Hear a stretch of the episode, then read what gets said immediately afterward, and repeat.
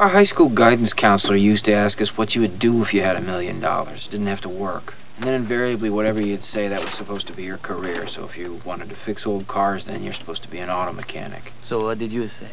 I never had an answer. I guess that's why I'm working at Initech. No, you're working at Initech because that question is bull to begin with. If everyone listened to her, there'd be no janitors because no one would clean up if they had a million dollars. If I had a million dollars, if I had a million dollars. Talking about millions of dollars. What would you do if you had a million dollars? I'll Tell you what I'd do, man. Two chicks at the same time, man. We're living in a material world, and I am a material girl. Or boy. Well, what about you now? What would you do? Besides two chicks at the same time? Oh, yeah. Nothing. Nothing, huh? I would relax. I would sit on my ass all day.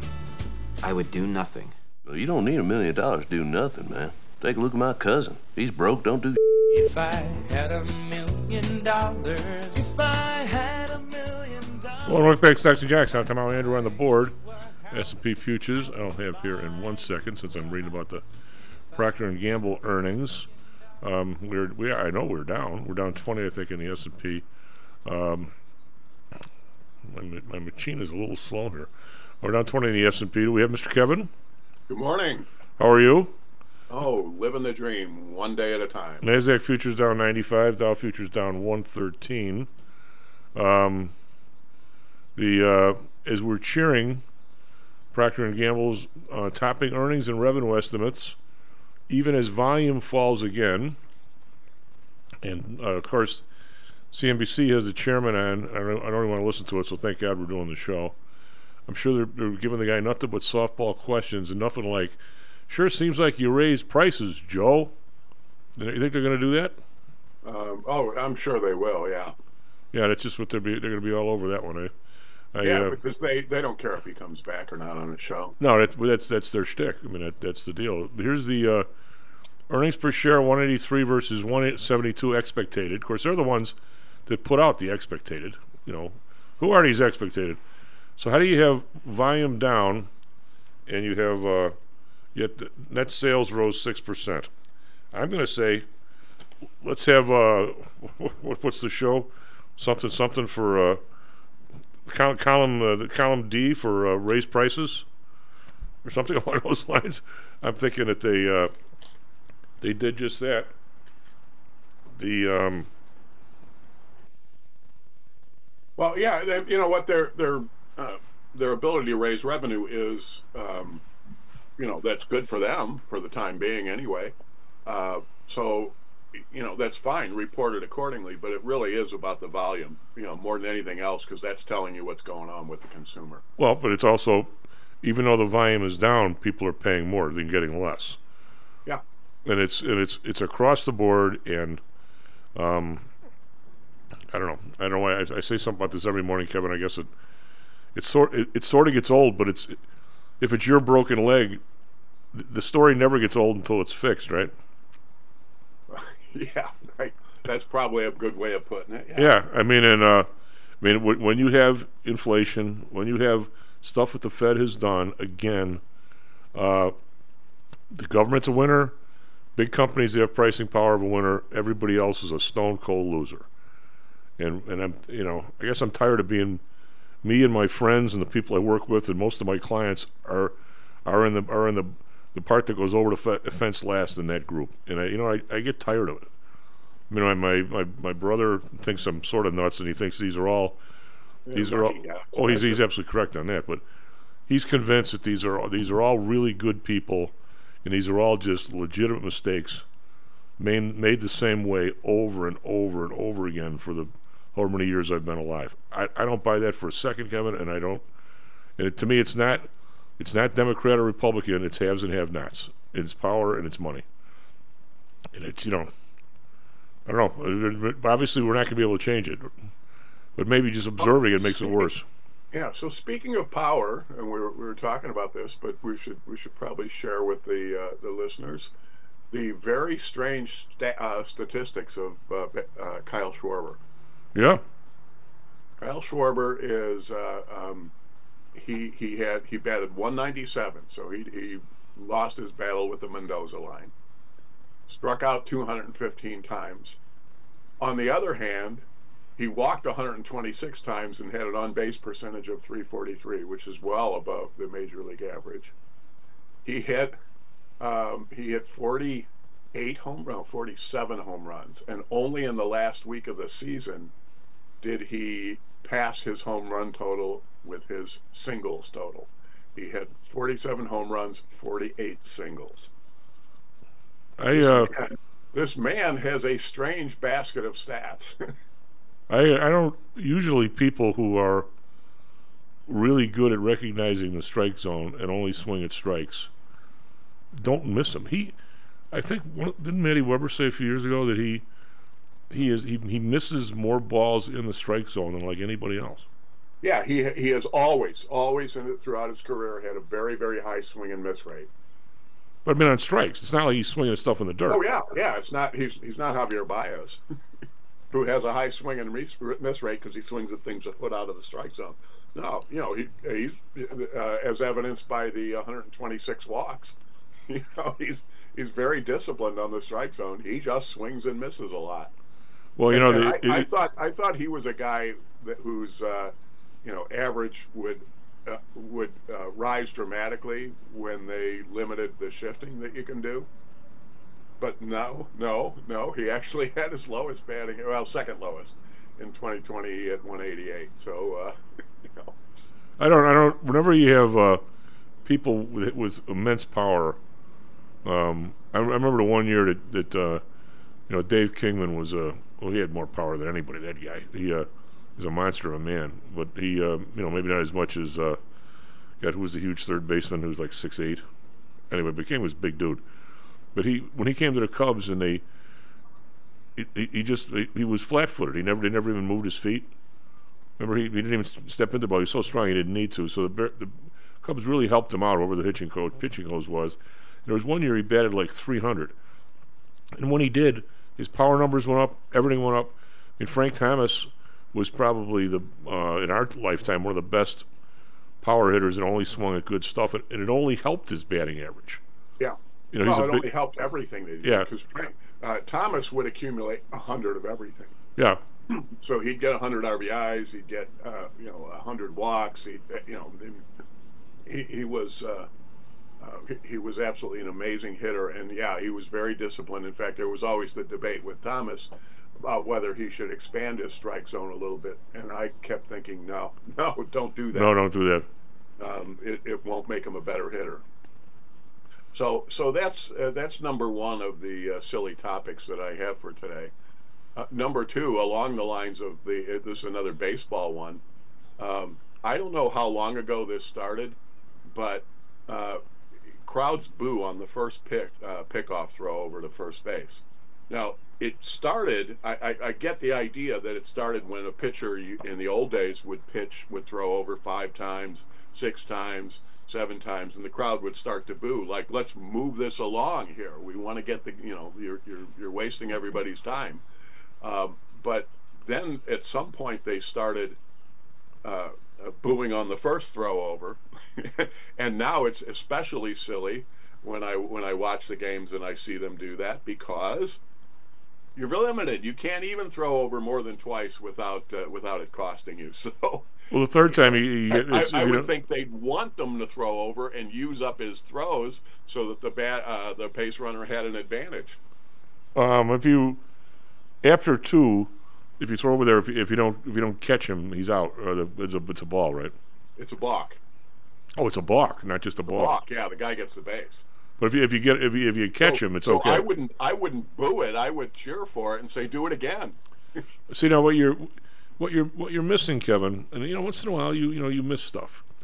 Is it what you're missing is you is you do your teaching with people that want to learn. You, you've locked yourself into this group where people are trying to better themselves and they might have a brain cell working. You got to get out more into the regular regular group. Every, every Where, where Pavlov's theories prevail. yeah, I, I remember. Uh, I remember my the seats I had at Wrigley. We were, we were first row upper deck, looking right down the third baseline. Those are the only seats I ever had, and it's the only place I ever wanted to sit because I'd miss the game because people would stand up in front of me because that's what people do. They stand up when they think it's going to be a big play. Problem is, you know, I was six four. I never would stand up because the people behind me couldn't see, and I didn't really want to be that rude. So, I so and that's why I you know I, I missed half the game. I was in the other seat. So one day, I decided to acquiesce and go with these knuckleheads and sit in the uh, what used to be the the grandstand and uh, which is now what terrace reserve or whatever the hell you want to call it, so they can charge more. And uh, remember uh, Waving Wendell? Sure, Wendell Kim. Yeah. Yeah, and he and how everybody would boo him, the third base coach, because he, you know, he'd send people home and they'd be out, right? So, all of a sudden, one day, this guy's coming to third, and I'm looking at it, and you know, I've coached third base God how many years, and one of the things at any level of ball, if you don't touch the bag by the time the guy lets the throw go, you got a problem, right? it's a usually matter how slow or fast you are. If you're slower, it makes it worse. So, this guy's chugging into third left fielder comes up with the ball, and, and w- waving Wendell, uh, because now all the fans have heard what a horrible third base coach is. Slow, slow the guy up, and he stops. Kevin, the dude would have been out by 40 feet.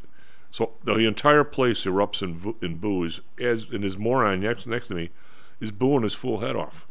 Well, he stops booing without blowing his head off, and I said, you know, that dude would have been out by by 40 feet. Guess what he says to me? Um, well, he sucks. No, well, he- yeah, I know that, but everybody knows he sucks. So you're booing, so you're booing, you're booing a guy on the right call because just in general, everybody. Well, he goes, well, everybody's booing him. Why shouldn't I? I know. Okay. At this point, I stopped talking to the dude. I'm like, I can't, I can't go anywhere with this one. Just, just say. So okay, here's here's your next topic. At what point should gas stations stop putting up a price for unleaded gas, seeing as we haven't we we haven't had leaded gas for decades? Um, I guess Can now it's just, can they just call it regular? Well, actually, uh, it's probably differentiated from the E85, maybe. Well, that's okay. You can put up E85, you can put up regular, you can put up premium. You can't use ethyl anymore because they don't use ethyl. I understand. But I, it just strikes me when I see that it's not every gas station anymore, but you know some of them unleaded. Why is leaded an option again? You No, know, it's what is- definitely not an option. I don't, I don't, that's, that's, that's a very good question. There's my next and and then just the last thing before we get to whatever you want to discuss is I do want to correct the record from yesterday about the uh, the uh, um, when Brendan said the um, uh, infrastructure bill passed with uh, no Republican votes. Actually, it passed with 17 Republican votes in the House and 19 in the Senate. Okay. Probably some of those guys got huge amounts of money for their district, and even they had a, a pang of conscience. Yeah, doesn't matter though. That was a that was I, hey, I was against it, so uh, it, it was a bipartisan bill though, um, uh, very, very much so. Speaking of which, you were lucky that you were not in Chicago last night. I, uh, as I, as I, and, one of the things I ran rave on because I used to talk to all the people at Pullman were uh, project managers, and I watched the, uh, the absolute stupidity of how they're doing. They do projects around Chicago for the benefit of only a couple of companies, and everybody else is affected. Last night, Kevin could have been the. Fortunately for me, I'm, I'm a little clever when it comes to the I when I heard that how bad something happened on a Kennedy. Um, Andrew's going to look it up. I don't know if it was a pavement buckle or whatever. Now, the Kennedy's down from six lanes out to four. Okay, which has caused nothing but massive consternation in the city for this whole summer and spring, and it's going to be two more years. But I don't think even these these whatever they are anticipated of how much that's that was going to that was going to corral the city's traffic on any given night. It's awful. Now last night, it was awful on steroids. We were talking an hour and fifty minutes to Montrose. It was that bad. They, they, they literally could Was not there have an been. accident or something. That, Uh, something uh, something caused two lanes to go down. I think it might have been a pavement problem, or a pothole or something. And uh, so the uh, I'm sitting. I go to. I have my usual Tuesday. Uh, oh, my buddy down the block, um, my my attorney friend.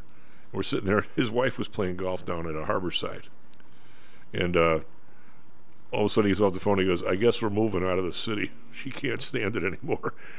They she Can't take it any longer. she Okay. was every she was calling him every half hour, as he's getting her like a salad to go out of the Tripoli. He's, he's getting her, he's calling her like every half hour, saying where she is. She ended up on Halsted and Grand. Everybody had to get off the expressways to get on all these side streets. It took her something like two hours and fifteen minutes to get home from Harborside. It was 111th and Stony Island. I mean, it it, it never stopped. Armitage Avenue was was, abs- was absolutely. That's that's like a your fifth choice of a street. It was gridlock till probably eight thirty last night. I mean, this these people. Well, when when you reduce capacity and then lose more capacity, that's that's always going to be a problem. And if that's due to an unpredictable uh, and an unmanageable uh, situation, then okay, that's that's the way it goes.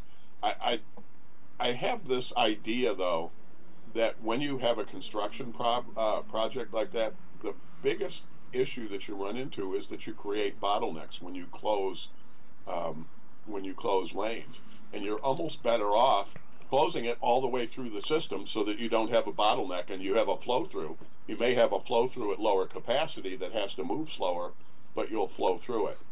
And That's why this should have been done while the, the Jane Byrne project was Yeah. going on. You know, but this idea in a do metropolitan it, area, do it like all at once. you know. but the it, the idea in a metropolitan area that you only work one shift and don't work weekends, I when you're doing something like that, that's in- it's incredibly stupid, Kevin. It's incredibly Yeah, stupid. you know what? I, I remember the times when it wasn't that way. When they No. work, uh, you know, 24 hours a day. They'd have all the lights up on the expressway. Uh, uh, you know, the the uh, portable lights that they'd bring in so that they could work. Um, I do remember those days. So it is stupid. Yep. Hey, uh, how how happy would you have been if you're the head of the Air Force and you got the word that the White House wanted to fly to Israel? You had to get the guy there safely, front, up and back. I mean, I, boy, oh At least boy, they don't have to get him to Jordan now because they canceled out of that. yeah. Remember, remember when we were going to restore respect for the country?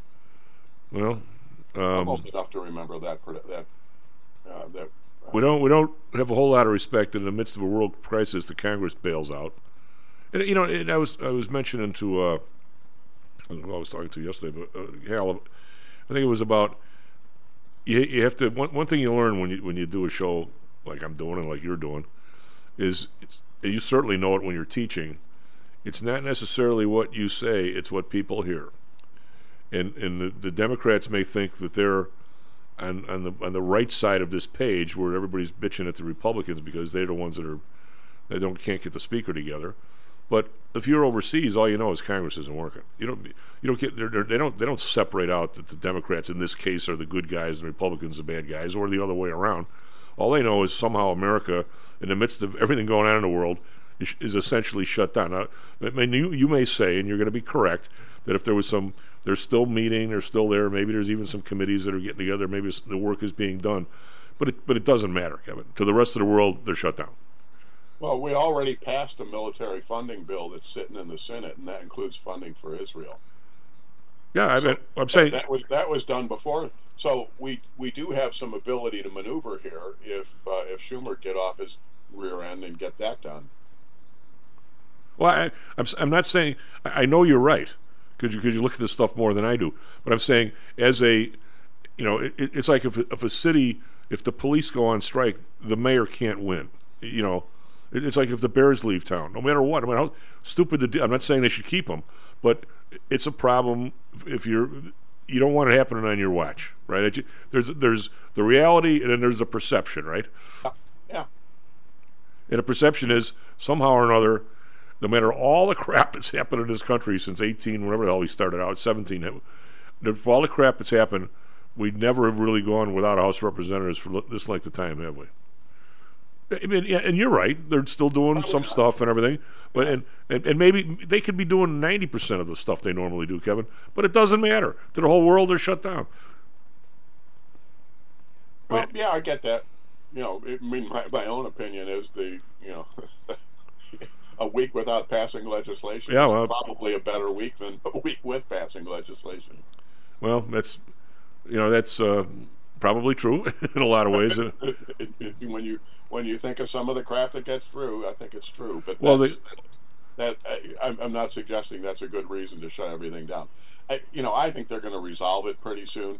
And you may recall what I said uh, last week is uh, um, the, the Democrats were party to this as well because they lined up enough votes against um, McCarthy um, you know, in, in other words, they could have they could have voted to keep McCarthy and then keep it in, and they chose. And and politically, it's a good move for them. I'm not uh, I'm not saying they shouldn't have done it, but they they could have easily chosen to um, uh, to keep McCarthy because all they needed was a few votes from Democrats.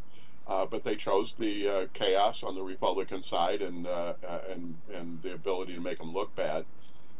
And so I'm not saying they're to blame. This is all the Republicans' problem, but they could have uh, they could have kept Congress, Congress open, Congress open. And I also said they probably should be careful what they've wished for here because they may get a speaker they don't like.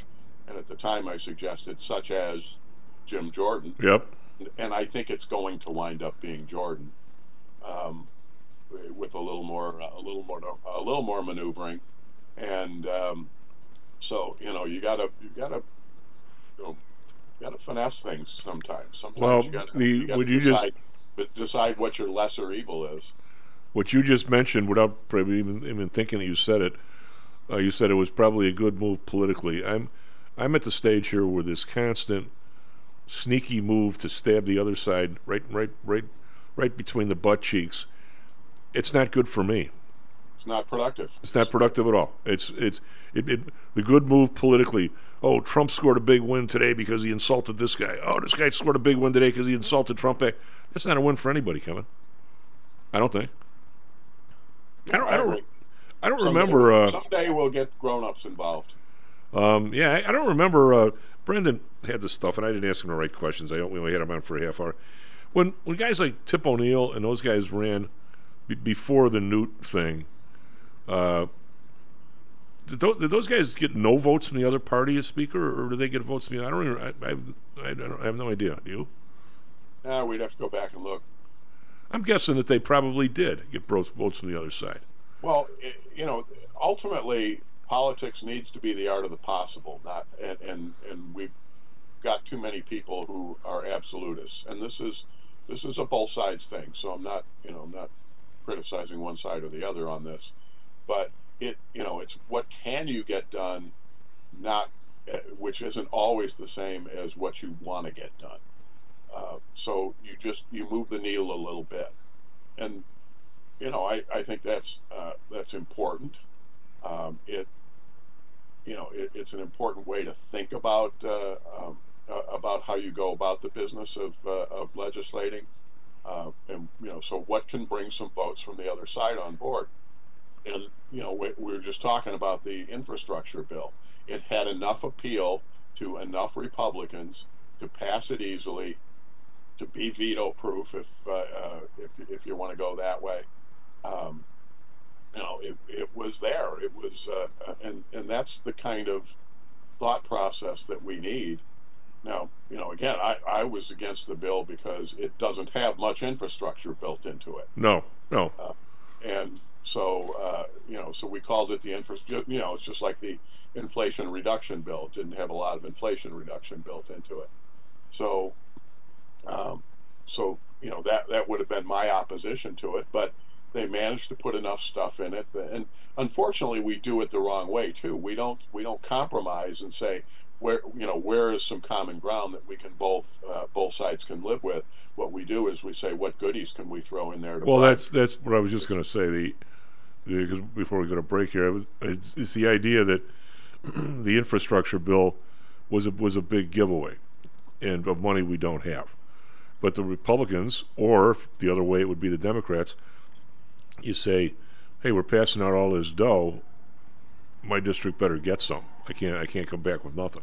I mean, Yeah, if- I mean, if- that's if really you the. by bribe, then we then we got something. But yeah, all right. Uh, um, bumper music, Chuck uh, Chuck Berry's birthday today, so Yeah. we we have to get some Chuck Berry here. I haven't haven't said this for for a long time because because it is it is it is so stupid, but yet it's very true. How can that be both the same? If you lived in a village, and somehow, like the Federal Reserve uh, did, and without ram, without worrying about the ramifications, if every morning you went to your mailbox and there was, I was going to say a hundred dollar, I was going to say five hundred dollar bill, but they don't have those anymore. A hundred dollar bill in there, and you don't know what it's doing. All of a sudden, you notice the price of the bass boats and the cars and everything starting to go up, and the price of the beers at the saloon going up. You know why it's happening? because somebody's putting a hundred dollar bill in everybody's mailbox, and you could be against it. You could find try and find out who it is and who's kind of wrecking the society, even though th- everybody thinks they're being helped. But the last thing you want to do, Kevin, is tear down your mailbox. You can't do that because all of a sudden now you have no you have no weapons to even fight it. So I mean, the, Re- the Republicans or the Democrats, who's ever on these Oh, and, and committees, you're and you're funding it too. Yeah. So you know, it, so it doesn't matter. You know, the idea that okay, I'm against it, I don't want it, but the feds are reaching into my pocket to take the money to fund this, or reaching into my grandchildren's pocket, depending on the approach. Um, it- you know, at that point, you got to say, well, you know, I then I have to take my share of it as well. Because what- stupid not to. But but at what point? I mean, if, I went to Congress, God, uh, and and the first of all, it'd have to be as an independent. If I maybe maybe because of my Democratic roots, I could roll on that side. But I don't care what what what my what the label was over my head, Kevin. I'd be the first person every day yapping on C-SPAN about how we can't go on like this because we're broke and and it, and the, we've taken the whole damn world with us with this. I mean, one of the reasons why the Lebanese currency is down 90% is because ours is down 40. I, really, I mean, I don't know how I can tie that together. I'm not Milton Friedman, but uh, I know that we're we're leading the rest of the world down the rat hole. I know we are. I mean, I, I don't know. What do you think? I'm just nuts or what? Oh no, we're playing we're playing the uh, fiddle, to, uh, not the fiddle. Uh, what um, th- th- we're going Pied Piper on it though. Yeah, S&P futures down 16, the S&P futures down 74. Yesterday, we'll talk about it uh, as I do uh, traffic, weather, sports. Wildest day, way down come the way up, you know, and it was unchanged. You'd say, ah, that was an easy one. No, it wasn't. Back, back in a minute, Stocks and Jocks. How much confidence do you have that your investments will make you wealthy? Do you truly know the odds? Welcome to Luckbox, the control freak's guide to life, money, and probability. Luckbox shows you how to gauge the likelihood of success before you commit to an investment or any other decision. And Luckbox is free for one year at luckboxmagazine.com/jocks. Each new issue dives deep into the current investing climate, separates the signal from the noise with relevant trade ideas, and equips you with cutting-edge tactics you don't already know. Luckbox is the essential magazine for proactive investors who are hell bent on pursuing life, luxury, and happiness through sports, fitness, travel, food, spirits, music, and a whole lot more. Smart investors don't bet on possibilities, they play the probabilities. Luckbox is $7.99 on newsstands, but you can subscribe for 10 free digital issues at luckboxmagazine.com slash jocks. Don't rely on luck. Get Luckbox at luckboxmagazine.com/jocks. Is your business being challenged by the complexities surrounding healthcare reform or other matters related to human resources management? If so, then Cognos HR can help. A longtime friend and contributor to the Stocks and Jocks radio program, Cognos HR provides its clients with a perfect blend of strategic consulting and day to day HR management to drive overall improvement in business performance. Companies that join the Cognos HR family are better able to manage healthcare costs, enhance benefit offerings, and improve employee satisfaction by leveraging our access to Fortune 500 benefits. Our innovative onboarding and payroll technology, along with our constant attention to detail, enables us to provide the highest level of quality service to our clients. Now, your time and energy can be focused on generating business and increasing your bottom line. We'll take care of the rest. For more information, call us at 630 401 8810 or search us on the web at cognoshr.com. Cognos HR, Innovation in Human Resources, licensed in Illinois and Arizona. Hello, this is Tom Howell, the Chief. Confused about investing these days? I suspect you are not alone. Investing was never easy, although at times it may have seemed so. I think one reason behind the current concern, although maybe not explained as such, is how the fluctuation in the American dollar and the associated politics is affecting your investments and your wealth. It may not be enough to make some money in your investments. You may need now to make enough to exceed the amount that your leadership is depreciating the value of the dollars you've worked your whole life to accumulate. That same leadership has seen fit to maneuver risk free interest rates to near zero. Providing positive risk averse returns in a zero interest and declining real wealth environment is by far the toughest assignment I've ever had in my years as a money manager. I'm sure that a lot of you have heard that one way to possibly deal with this problem is to invest in so called hard currencies like silver and gold. The idea being that they will retain their relative value in the face of devaluation of paper currencies like the dollar. To be honest, I have never been a gold bug. I've always had faith that having enough dollars and a good investment strategy was good enough. Now I'm not so sure. But But I do know that if I did invest in gold or silver, I'd want to do it in the same manner as we do with PTI for investments in the market, with defined risk. If you feel the need to invest in gold or silver, we can do it using the same strategies that we use for our protected index program. No matter what you invest in, we feel that you need to know and control your risk. Find us at ptisecurities.com. That's ptisecurities.com. Stocks, jocks, Stocks and jocks. stocks and You are out of control. Here, right now, right here, right now, right now.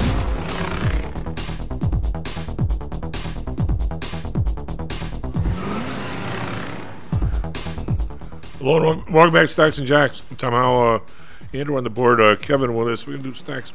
I'm sitting here. I'm, I'm all of a sudden, Kevin. I'm captivated. Go to uh, CNBC and look at this thing. The, the Secret Life of Jimmy Zhong. Stolen lost more than three three billion dollars in Bitcoin by hacking into the thing way back in, in when it first started and stole all pe- all these people's Bitcoin and stuff. This is an incredibly fantastic article about how this guy stole all this money and then he get broken into and called the police and then they found out that he was a crook years ago and that's how he got it all or something. And he was he was a University of Georgia bar bar crowd kind of guy out in all the, out in all the student bars every night. I'm jealous. What, what do you think? Just saying.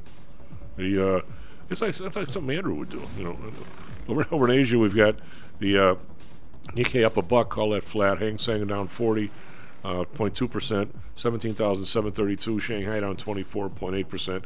Here we have the futures down 17 and the Nasdaq's down 76. Uh, over in Europe, we've got the DAX down 103. That's 0.7 percent. FTSE down 56.7. CAC around down 46.7. So even even across the board down 0.7 percent. Yesterday it looked like we were unchanged. We were anything but unchanged yesterday at any point during the day. Dow was up 13, S&P down 43 cents, Nasdaq down 34, but we were way down, came back to being pretty much way up, a huge intraday move, then back to being down, then came back on the close to being unchanged. Very, very strange. Bonds uh, down three basis points, 4.82, so our run to 5% is being interrupted here at least a little bit. Uh, the Bund unchanged, 2.87. Japan up three basis points, 0.81. Uh, we have oil uh, up 235, 89.01, pushing 90 bucks here, where it was a few weeks ago, and then came back off, but now it's got a bid again. Ran up 224, 92.17. Natural gas up a penny, 309. RBOB up four cents, 232. Got gas last week, 245. I bet I won't get that this week. Gold up 23 bucks, 1958. Silver up 36 cents, 23.38. Copper up 3 cents, 361. I've got my people uh, well, I'm really long gold and silver here, but uh, it's not a huge compliment because I was way early. Even if it works out, I was too early. Bitcoin down 81 bucks, 0.3 percent, 28,405, and the U.S. dollar, which causes a lot of this, is pretty much unchanged. It's slightly up against the euro and slightly down against the pound. Nothing moving there at all. Andrew, we got for us traffic, weather, sports. Alrighty, it is Wednesday, October 18th. That is currently uh, 6:39 here in Chicago. Starting off with some sports, uh, we have a little bit of basketball. The Bulls lost to the Raptors, 106 to 102. And over in baseball, the Diamondbacks lost to the Phillies, 0 to 10. Uh, but for Chicago weather, it's currently 47 degrees. We have mostly clear skies right now. We're going to have a high of 68 today, and that's going to hit around around 4 p.m. and a slight chance of rain as we get into the night as well.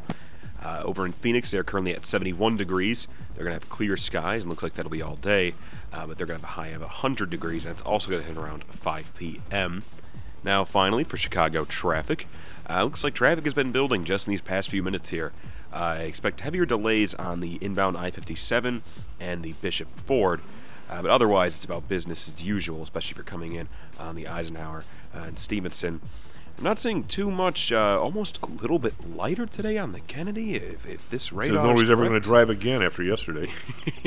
yeah, so it's almost. I wasn't expecting that, but um, unless, you have any more details to add on that, Tom, uh, that's all I got yeah, for why don't traffic. you, see if you can dig up, see what happened. If it was a pavement buckle or what it was, but something was a mess. But just just Google Chicago traffic snarl yesterday or something. It'll, it'll pop right up. That's exactly what I was doing, and all I could find was same old construction. So yeah, I'll keep digging. The uh, so Kevin, one of the places that was robbed in Lincoln Park was my Italian restaurant, forty yards in front of my house on this weekend. That Tarantino's was broken into. Is is uh, you know, you look at the crime statistics in Chicago, and they don't they don't tell the tale at all. The statistics they're going to say are actually uh, violent crime might be down a little bit, but it's all day long in every neighborhood now. So it's depending on who you are or where you were. Yes, in Englewood it's down because guess what? There's no houses there anymore. Okay, it's down there, but it's all over the city. And if you look at Hey Jack, Jackass, 12 o'clock, 11 o'clock, 1 o'clock in the afternoon, there's people getting shot. Never used to be like that. Used to be just in the middle of the night. Now it is. But hey, did you realize, did you realize we should uh, get our buddy Ryan back on to talk about this? I didn't realize that in, uh, again, I'm fascinated by this article, that the in 2012, so, you know, you're supposed to know all this stuff, Kevin. You're a, a 2012, somebody stole. Of course, if you listen to guys like Ryan, I'm not giving him crap, but maybe I am. the idea that this nobody can mess with this. Whoever put this together was such a genius. Then he went back to the, you know, to the, the Shaolin Temple, where he came from, and now it's just out there for people to deal with, and it's so perfect. 2012, somebody stole 50,000 Bitcoin from the Silk Road, an illegal dark web marketplace. Over time, the value of the stolen Bitcoin skyrocketed to more than $3 billion, and for years it remained one of the biggest mysteries in the world as cryptocurrency. Do you remember that? We have Kevin? Oh, looks like he has himself muted still. Kevin, un- unmute yourself. Um, the uh, There we go. there you go. You, I hate Yeah, it when you. I hate it when I you. had to cough earlier, so I muted myself. Um, Uh, yeah, well, I hate. I hate it when. Now there are a few people that you'd like to be able to say mute thyself, but Yeah, know, no kidding. but you're not. Uh, and and please don't unmute. Yeah. Um, and and I'm sure we have some listeners who are saying, "Oh yeah, we're talking about you, Kevin." Yes. Uh, at, at any rate, um, yeah, it there's there's a lot of security built into uh, cryptocurrencies and into blockchain, but there is nothing that's foolproof. And ultimately, it isn't the transactions that are so hackable as it is if somebody gets into your wallet where you store your funds. That's you know that's not transactional. That's you know where you have it parked. And if somebody gets into there, then the whole question is: can, once you're in, can you liquidate the money? Can you turn it into something other than Bitcoin, like U.S. currency or U.S. cash, um, uh, or get it into a bank account before anybody notices? This is the same thing that happened with the um, when the Colonial Pipeline got hacked about three years ago, and they paid the ransom, uh, and and a large portion of it got clawed back because they couldn't get it out of their Bitcoin wallet fast enough uh, to uh, to turn it into the funds that were you know that that essentially they had absconded with. So uh, yeah, no, there's there's nothing that's unhackable. Why haven't I heard the word? Uh, if I talk about way in the back of the brain, I haven't heard the word Silk Road for a while. People used to talk about that all the time. It's an illegal dark web marketplace. What's that all about? Well, you know what the dark web is. I actually I do not. That was my my next, my next question. Uh, well, basically, it's uh, the, the dark web is a series of websites that uh, are, they they don't publish a uh, a web address. So how do you get think there? Of the, you think of the domain name system as um, as like the phone book for the uh, uh, for the um, internet, where you put in www.stocksandjocks.net, and then uh, and that gets converted to an IP address, a, a, a, an endpoint address on the internet, um, where uh, uh, where your servers reside. So uh, so that's you know that that's what happens. Well, if you don't publish it, then uh, it, you you have to in the simplest form, the simplest explanation, and there's there's layers of this that make it more and more difficult to get to. But if you don't publish it, then you just have to know the IP address to talk to somebody at a specific endpoint. So you know, uh, if I, let, let me let me do something real quickly. I'm going to um, CMD command prompt, and I'm going to ping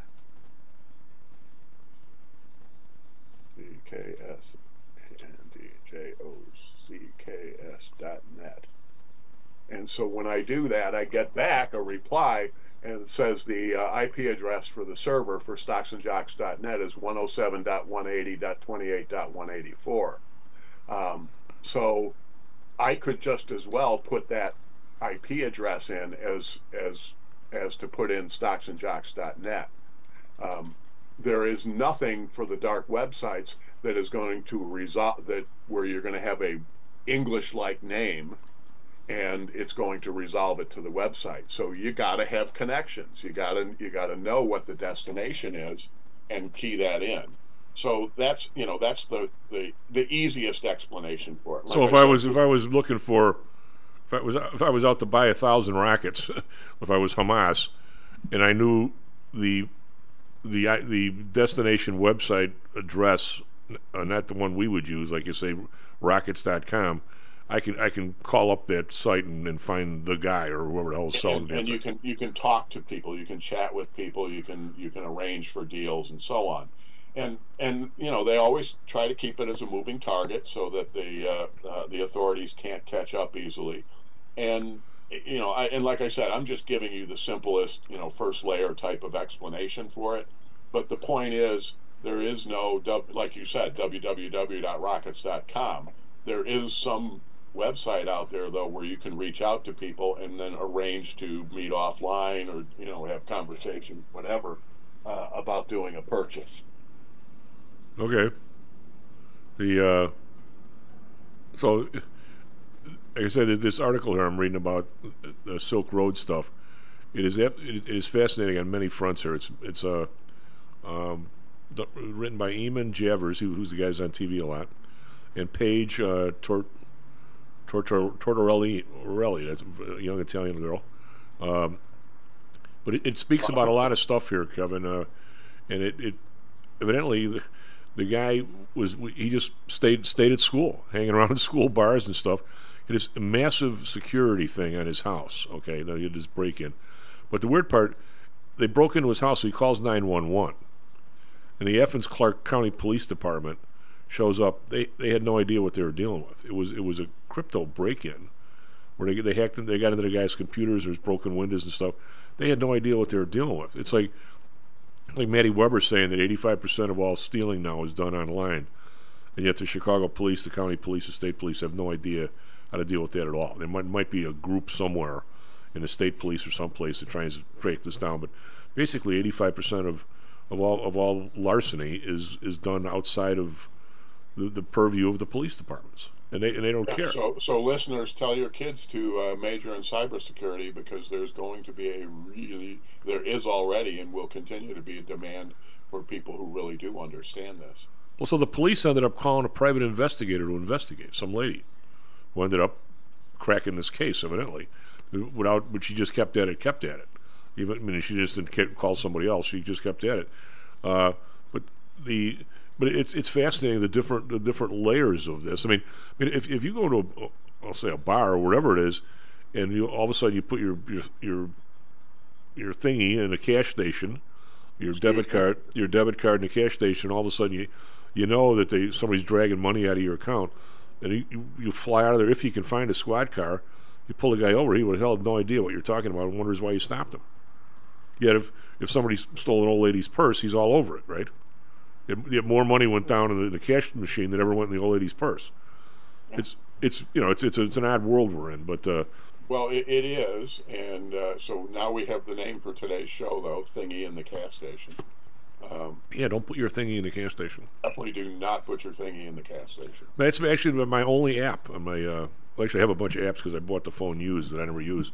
My only app I use is the parking meter app. Which is a darn handy app. yeah, which Webby says to me, don't ever put your credit card in one of those things. So I don't. But the Oh, nice so part is, is skimmers on 'em, huh? well, the nice part is if you think you're going to stay for an hour, and you run into somebody you, you like talking to, it'll it'll you can you can extend it from in the bar. You want to put it? in- You're about to expire. Nope. Give me another thirty minutes.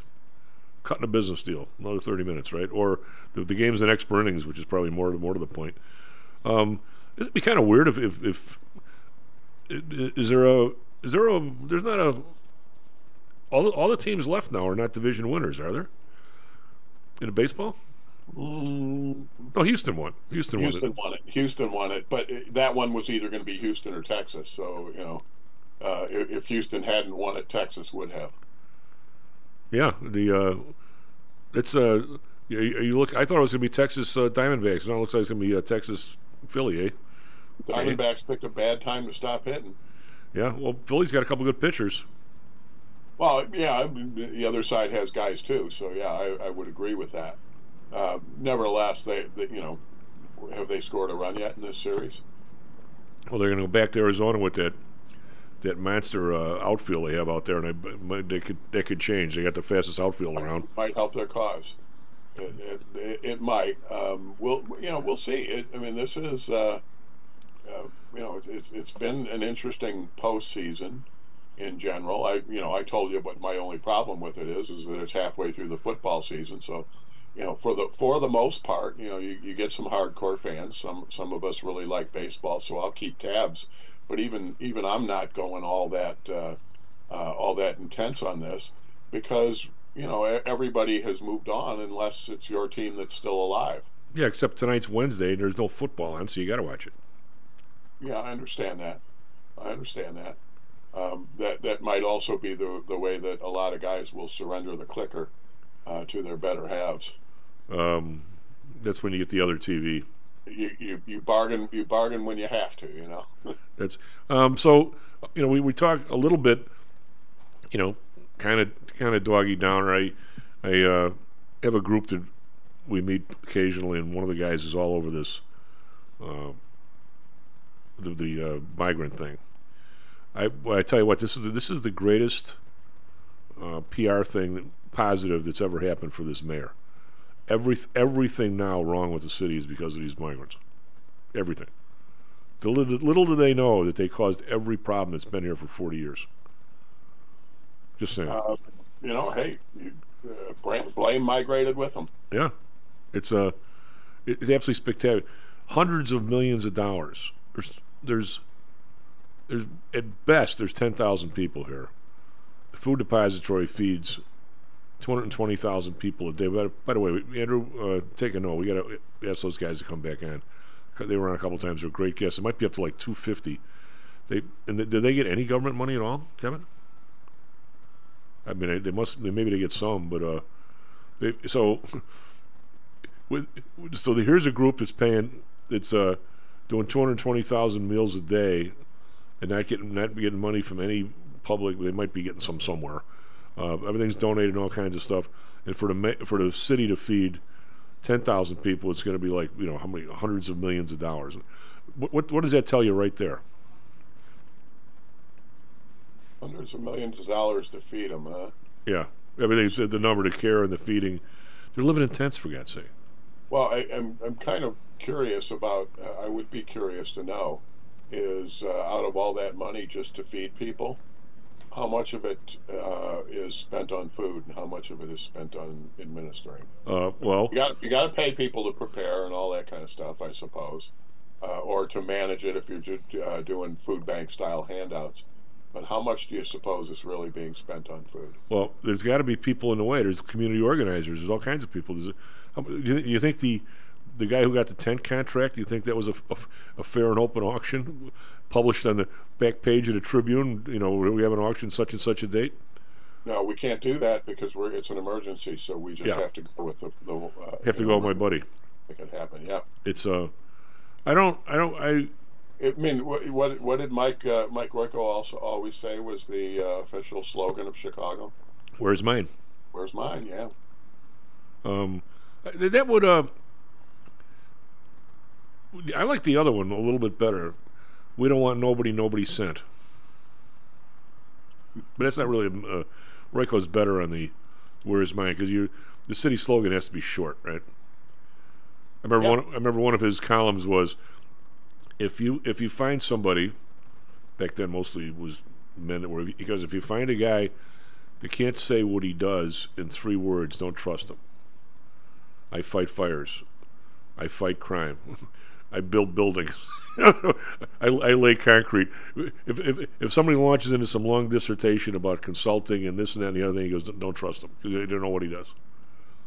Just saying. I uh, I'm gonna I'm gonna say the dude. What do you do in three words? Yeah, Well, what, me? I manage money.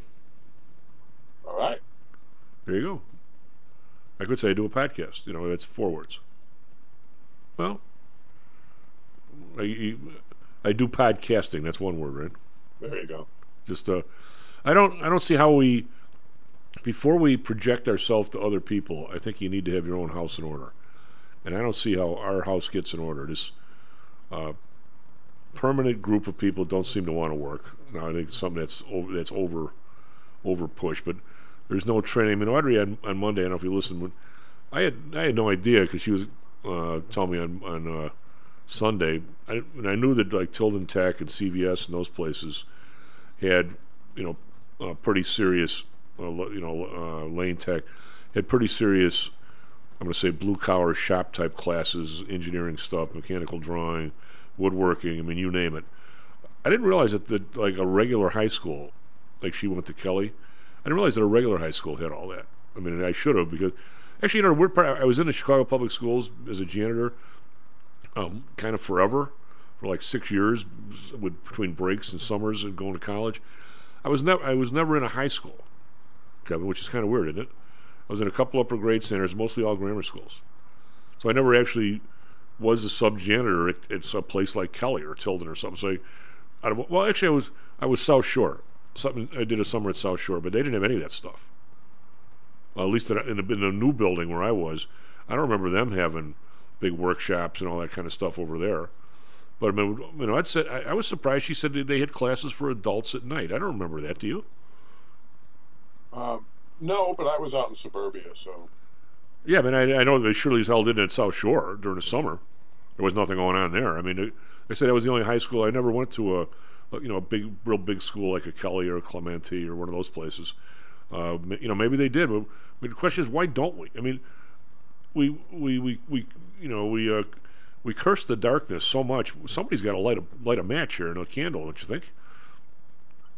Yeah, and I've got an interesting situation um, going on where they use our campus nonstop. In fact, I, I'm, uh, I'm I'm teaching some classes for them, the uh, Lippert Corporation, and they do a lot of adult education, not just development in quality management, which I have, or supply chain management, which I have some courses for them going, and we're going to do procurement. We're going to do all kinds of things for them, but um, but they also have uh, uh, GED classes, and they have um, English uh, English classes for their Spanish speaking uh, employees, and and what they do is they send them over to Ivy Tech as um, on, on the clock.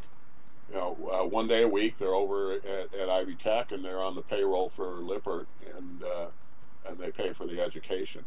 And I, you know, I think there's a lot of solution to be had in in that model.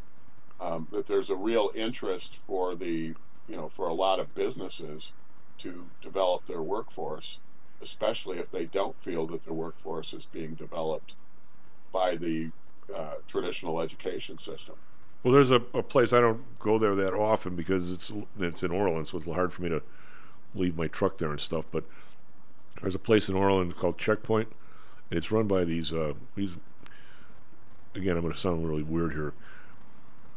They're from the Middle East. I, I can't. I don't know. I have no idea what country they're from, Kevin.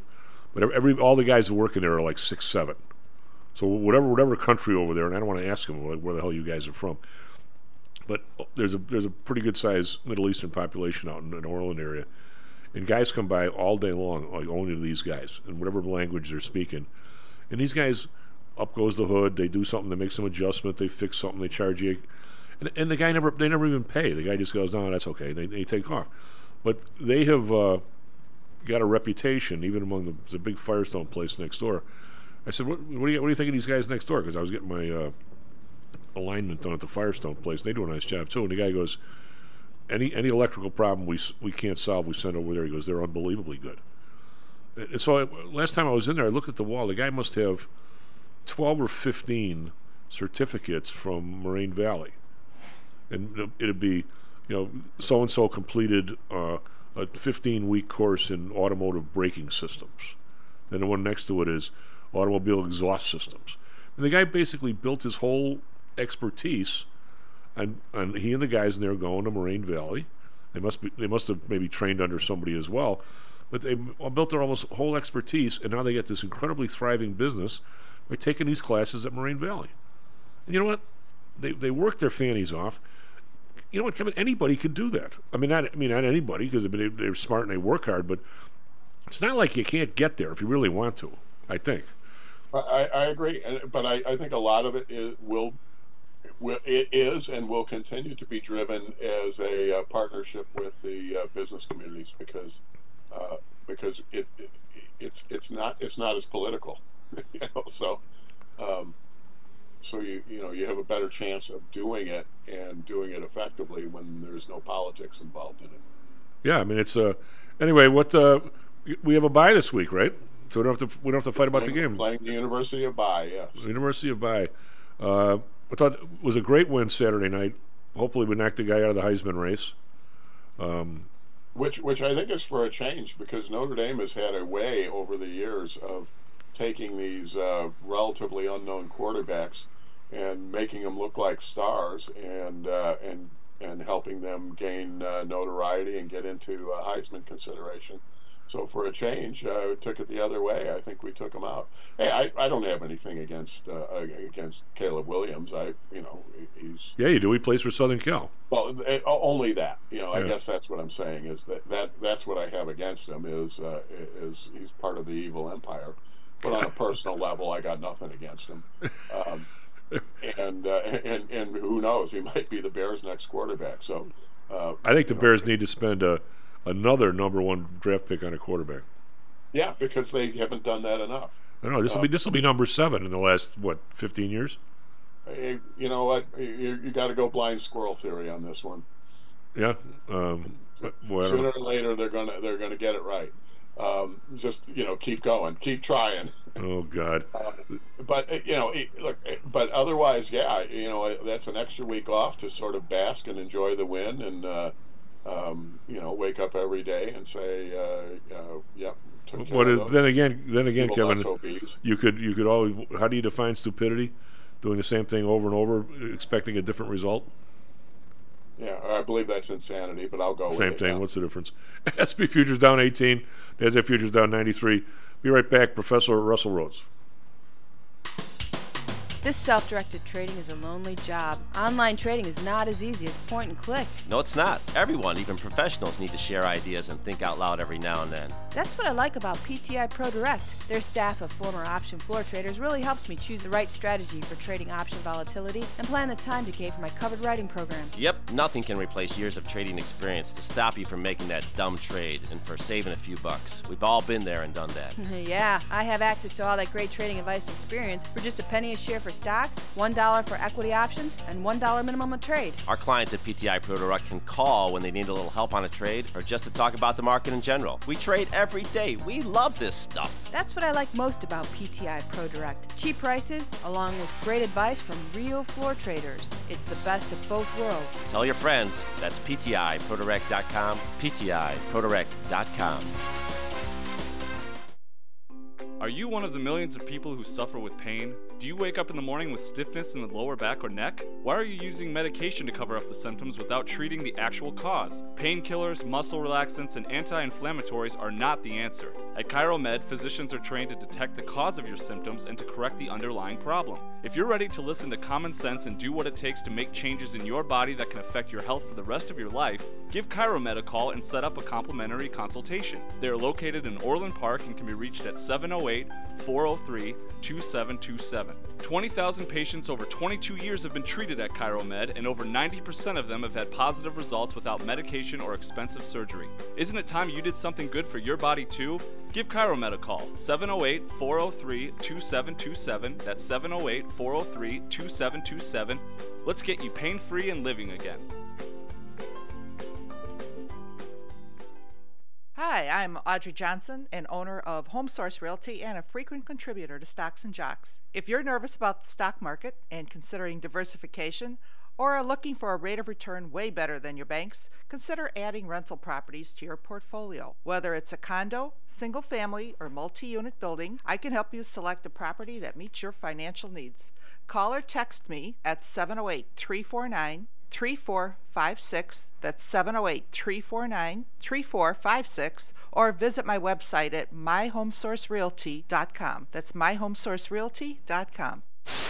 Stocks, jocks, Stocks and jocks. stocks and You are out of control. Here, right now, right here, right now, right now.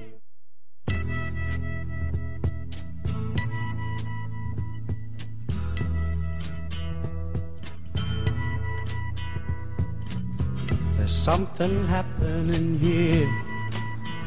But what it is. Well, I don't pay stocks and jocks. I'm Tom Tom Howell Andrew on the board. SP futures down 17. NASDAQ futures down 90. Do we have the professor? I'm here. How are you, bud? I'm doing okay. I'm from. I'm, I'm calling in from the southeastern volatility mecca. Or I'm sorry, the southern volatility mecca, Austin, Texas. Really? Yeah, I'm at the uh, CBOE Risk Management Conference. Um, that's anybody left from the CBOE in the upper upper floor is going to be there. There, there are people here. Oh yeah, there are a lot of people here. And it was kind of. It's almost like a reunion for me. I hadn't seen a lot of these CBOE people in some time. Uh, some since before COVID. So it's kind of, it's it's been fun to be down here, but uh, uh, the real work gets started tomorrow after some fun. Were you were you around when that risk management conference was? Uh, um, I would say sponsored by a bunch of people. Yeah, uh, I I missed that, but but I know uh, I, I I know why they narrowed it down to to not you know not having a whole lot of sponsors. It's because all the sponsors wanted to have say on the program. So I, because I, I uh, recall I it know was, they, it went, was they went from a cycle where there you know there were they were even splitting it with other exchanges, and then uh, they they moved in a different direction on it. I, I seem to recall the last one I was at, Mm-hmm. as they say in the South Side. It was the it was the Board of Trade, the CBOE, the Merc, and I Yeah. I don't know if it was any other options exchange. Might, you know what I think it was. It might no, have been there the was Lo- not another. There wasn't another option exchange, and you're you're going back to before my time, and um, I I was actually uh, I had been I was being brought along to take over uh, running the risk management conference, and God, I'm glad I didn't. The last thing in the world I want to do is run a conference. you know I think I think London was involved. Uh, uh, yeah, they may have been. I mean, that, again, that's what that's before my time. I asked why they they didn't do that anymore, and they, they just said that it, it was becoming. It, it, they were losing the ability to, con, to to have ultimate say over what the presentations were and everything, so they, they decided to completely take it back. There were some uh, other exchanges involved. there were some uh, characters in that in that group. Uh, Oh yeah. quick story. I won't Yeah. I won't lob out any it, name. it it sh- it shifted from being kind of boondogglish to you know being um a, a, yeah it, it, the geeks took over like everything else. Yeah, you, you- I hate it when those geeks that? take over. It was Yeah, oh, it was definitely it was all golf. like, I, I went I went to a presentation last night. The, the, one of the reasons that they chose to have it down here is the Formula One race this weekend okay. uh, in Austin. I won't be here. I'm not. I'm not sticking around for that part. Uh, but they they had a, a guy that that they they they had a presentation with with somebody from Formula from the Ferrari team of Formula One, talking about all the data that they use when they're you know manage, managing the car during a race. Uh, they said they were taking in a, a million data points a second from all the cars that are on the track because they update them. They update the data every hundred meters with Wow. sensors that are all around the track. Uh, but the point was they, they, they do a lot of big data analysis, and you know the quants in our space do a lot of big data analysis as well. Um, they said that the guy said, "Yeah, we get we the Formula One guy said we well we take in a million data points a, a second. He goes, "That's probably you know not not not as much as you guys are dealing with." I can remember uh, Bittman saying that CBOE sent out a billion, or I'm sorry, a million um, messages a second from updating all of the different quotes throughout the trading day because you know you got a thousand stocks with options Yep. and then you've got you know a thousand thousands of options on some of those stocks uh, so yeah the, the you know the similarities were there but we were you there the day that you're? you know if you, if you screw up the date you screw up the date in formula one you kill somebody well, were you, were you uh, were you there the day that your buddy Blair Hull like took the whole system down? no i was not but i uh, and you know it better than i do i've just heard it like third hand Um, when I uh, little quick story here about the history of this stuff. In every in every crowd, there used to be like a quote reporter or two, and in the OEX there was all kinds of them. And when people belted, you know, belched out their, those things aren't quarter bid. I'm three eighths bid. The quote reporter, where they were fast as could be, they would immediately put the three eighths bid up there. So everything. So Yeah. I mean, the thing about the CBOE that was different than the the futures exchanges is you could police your own order and know whether you got a good fill or not. And most of the time, I think you got a good fill. I mean, virtually all the time. Uh, but then it went on to there was so many options. This is when you know there was only options every three months in a stock, and then there became every month, and I was not there when it became Yeah. every week. But all of a sudden, individual people could not keep. You know, somebody'd say, "Okay, move the dip, the, the deeps all up a quarter." So all the ones that were deep in the money, instead of being, you know, you know, 15 bid at 15 and a half, and the one above it was 20 bid at 20 and a half, they'd move them all from 15 and a quarter to 15 and three quarter. I mean, people had to keep keep doing that manually all day long, and and with the Yeah. quote report. So finally, people said, "Okay, we need some kind of an auto quote system where you could set some volatility where at least the deeps, uh, deep calls, deep puts, somebody doesn't have to change them manually. And this this evolved over time to where the CBOE had a pretty nice auto quote system that could be set by people. Uh, the OEX, I think, was always still sort of manual. Maybe the deeps were auto quote, but the what the CBOE system did, which was pretty genius, was they would they would if the new calculations came out for the new options, the system would look at the old quotes that were up there, and if it was the same, they didn't change them. Because, like you say, this happened every second or two, so they wouldn't change them. So there, w- there wouldn't be this change in a bit of information going out because everyone is a bit, right? A, a bit or two or whatever. So Blair Hull says, "I want my own auto quote system. It's better than yours." Well, the people who reviewed his system, they were too, too, let's say they they failed to ask, oh by the way, does your system have a look at the quotes and see if it's the same? They don't change them, because they didn't. So he had probably 15 stacks in his whatever he was a DPM or whatever crowd it was. It had to be, let's say, a, a thousand individual quotes, right? Not like today, there weren't every week, mm-hmm. weeklies, dailies, or anything. But every like half a second, they were changing every single quote, even if they were the same. If one was three to a quarter and the new one was three to a quarter, it changed it from three to a quarter to three to a quarter. It actually was a change. They took the entire system down in like five minutes as soon as he turned it down. Nobody could figure out what happened. They finally realized it was Blair Hull had, had taken like ten times the amount of power that the rest of the exchange combined. And they, they made him shut it off till he, they put this they put the new uh, system in. But I had I actually had a breakfast. Talk about name dropping, uh, Russell, which I don't normally do because I really can't. I I went. Uh, I was chairman of marketing, and I did. it was doing a seminar some other place. So I flew into. I think we were. What was the place? Was the original Fat Farm near near uh, San Diego? They still have golf course uh, I- golf tournaments. There was. Uh, I'll think of the name of it, but it, it was the first place people went for like a week or two to slim down. They had the the huge workout facility and the golf course. Uh, I'll, I'll think of the name. Anyway, so I landed San Diego Airport. It's probably a 45 minute drive, right? So of course, they didn't send me a car, right, a limousine, because I'm just a schlump. Th- They uh, they said you can pile into this car that we're sending for this other guy, and I'm like, who the hell the other guy? So I show up and there's this big honking Cadillac limousine, right? And I get in there and there's the bar, which I didn't I didn't touch anything in the bar, but it's like a sofa bed. it's huge. They said, well, we're waiting for the other guy. All of a sudden, the other guy doesn't show up. Guess who the other guy was going to be, and he didn't show up. Uh, in San Diego, Yeah. somebody needed to lose weight. No, no, well, no. This was for the camera. It was Arthur Levitt.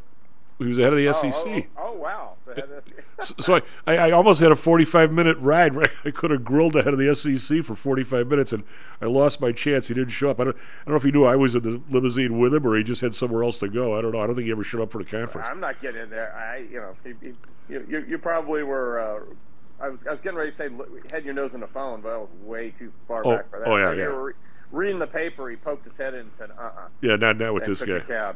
So the Yeah, next morning at breakfast, I'm sitting there with uh, whoever the head of the Merc was.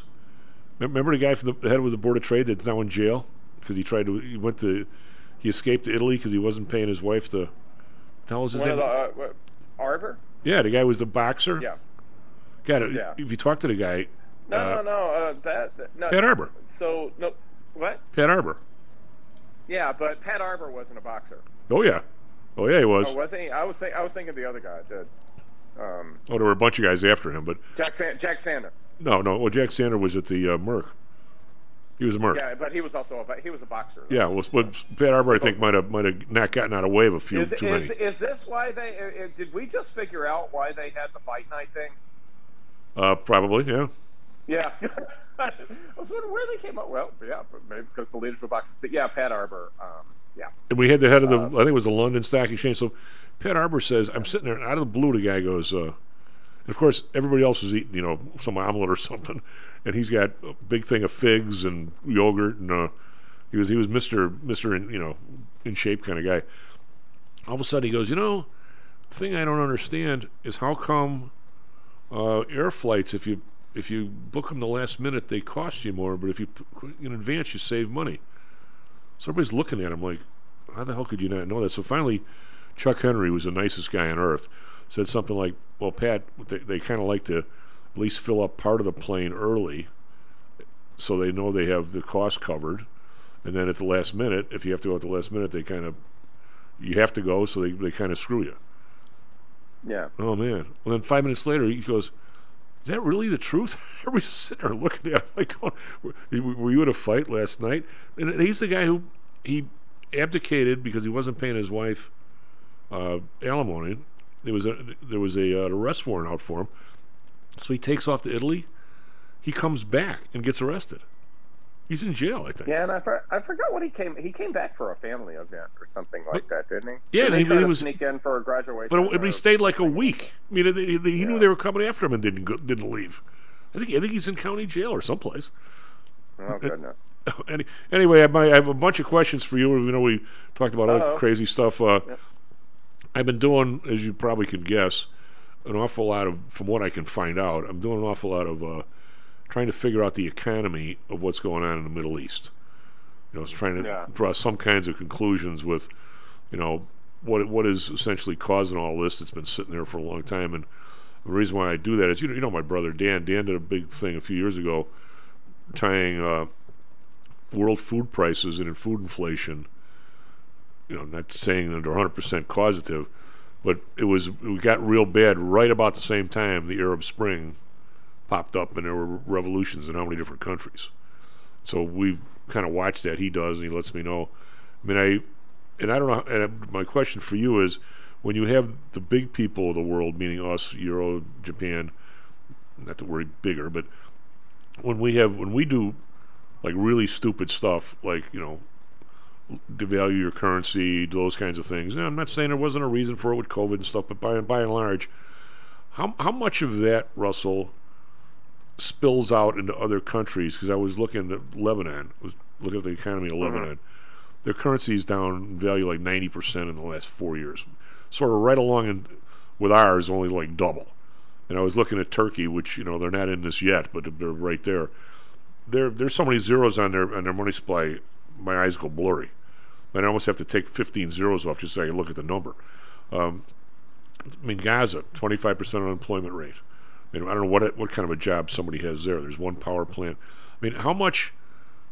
I'm not. I mean, I'm, yeah, the, I, actually, the, the good job for people in Gaza were the ones where they were allowed to go to Israel and work for a little while and then come back. Yeah, but I'm saying how Uh, much of yeah, that's unfortunate. how how much of I'll say the the crappy economics that the big people have done in the last four years. How much of this totally spills over on everybody else and makes it? I mean, if I guess my question is, and I don't know if you know the answer, if we wouldn't have done this, if we were if we were managing our economy properly and had somewhat of a balanced budget, I'm not saying penny for penny, how much better would it be in places like Lebanon, if at all? Or I mean, some of this. I mean, are, are we? You know, I'm not saying everything that's wrong in the world is, is our problem, but is is is our inefficiency, our screw up, because we are the big dog. I mean, how do you, how do you have the go-to currency to value 40% in four years and that caused problems on the play? But I, I don't know how to define the problems. I don't know how, how much we caused, if we caused it. If, if, if we get our, our act back together someday, will that help people out and that make a difference? I mean, this is kind of where I'm, this is the conundrum I'm in. So you're my professor. Explain this to me. if eh, gosh almighty there a whole ton ton of moving parts on that one uh, Yeah, well, I wish that's- I had a chance to study up for that one as well but uh, I do you know I I do believe that with with the lack of leadership I, I feel like it's more about leadership than the economy in my mind but it you know it could be the economic stuff that um, that that is the spark, you know, or the straw that broke the camel's back, or whatever. Uh, when you know life is a struggle as it is, and then you just have, you know, one more thing piled on top, and and you you you know either completely hopeless or you want to fight back really hard. And I could totally see you know, the, the ripple effect from uh, what we do to manage our economy impacting the rest of the world for sure. Uh, I just never really thought of it in in terms of you know being the catalyst for something like what happened a couple of weekends ago. You know, I mean, that I it wouldn't I- be. and that and and that that that's where I start to get the disconnect. I can see the Arab Spring and people being upset within their internal government, but this is where people crossed a border and and Oh, I'm not. and Well, yeah. Dan's And- point was it- Dan's point was that the Uh-huh. this is again a few years ago, and he had, he had it all laid out. He does, does a nice job. He does a nice job as president of PTI Securities. Um, his point was, if very rough estimate, most people living in places like that, Lebanon, Syria, Gaza, you name it, are five bucks a day is about the income across the board.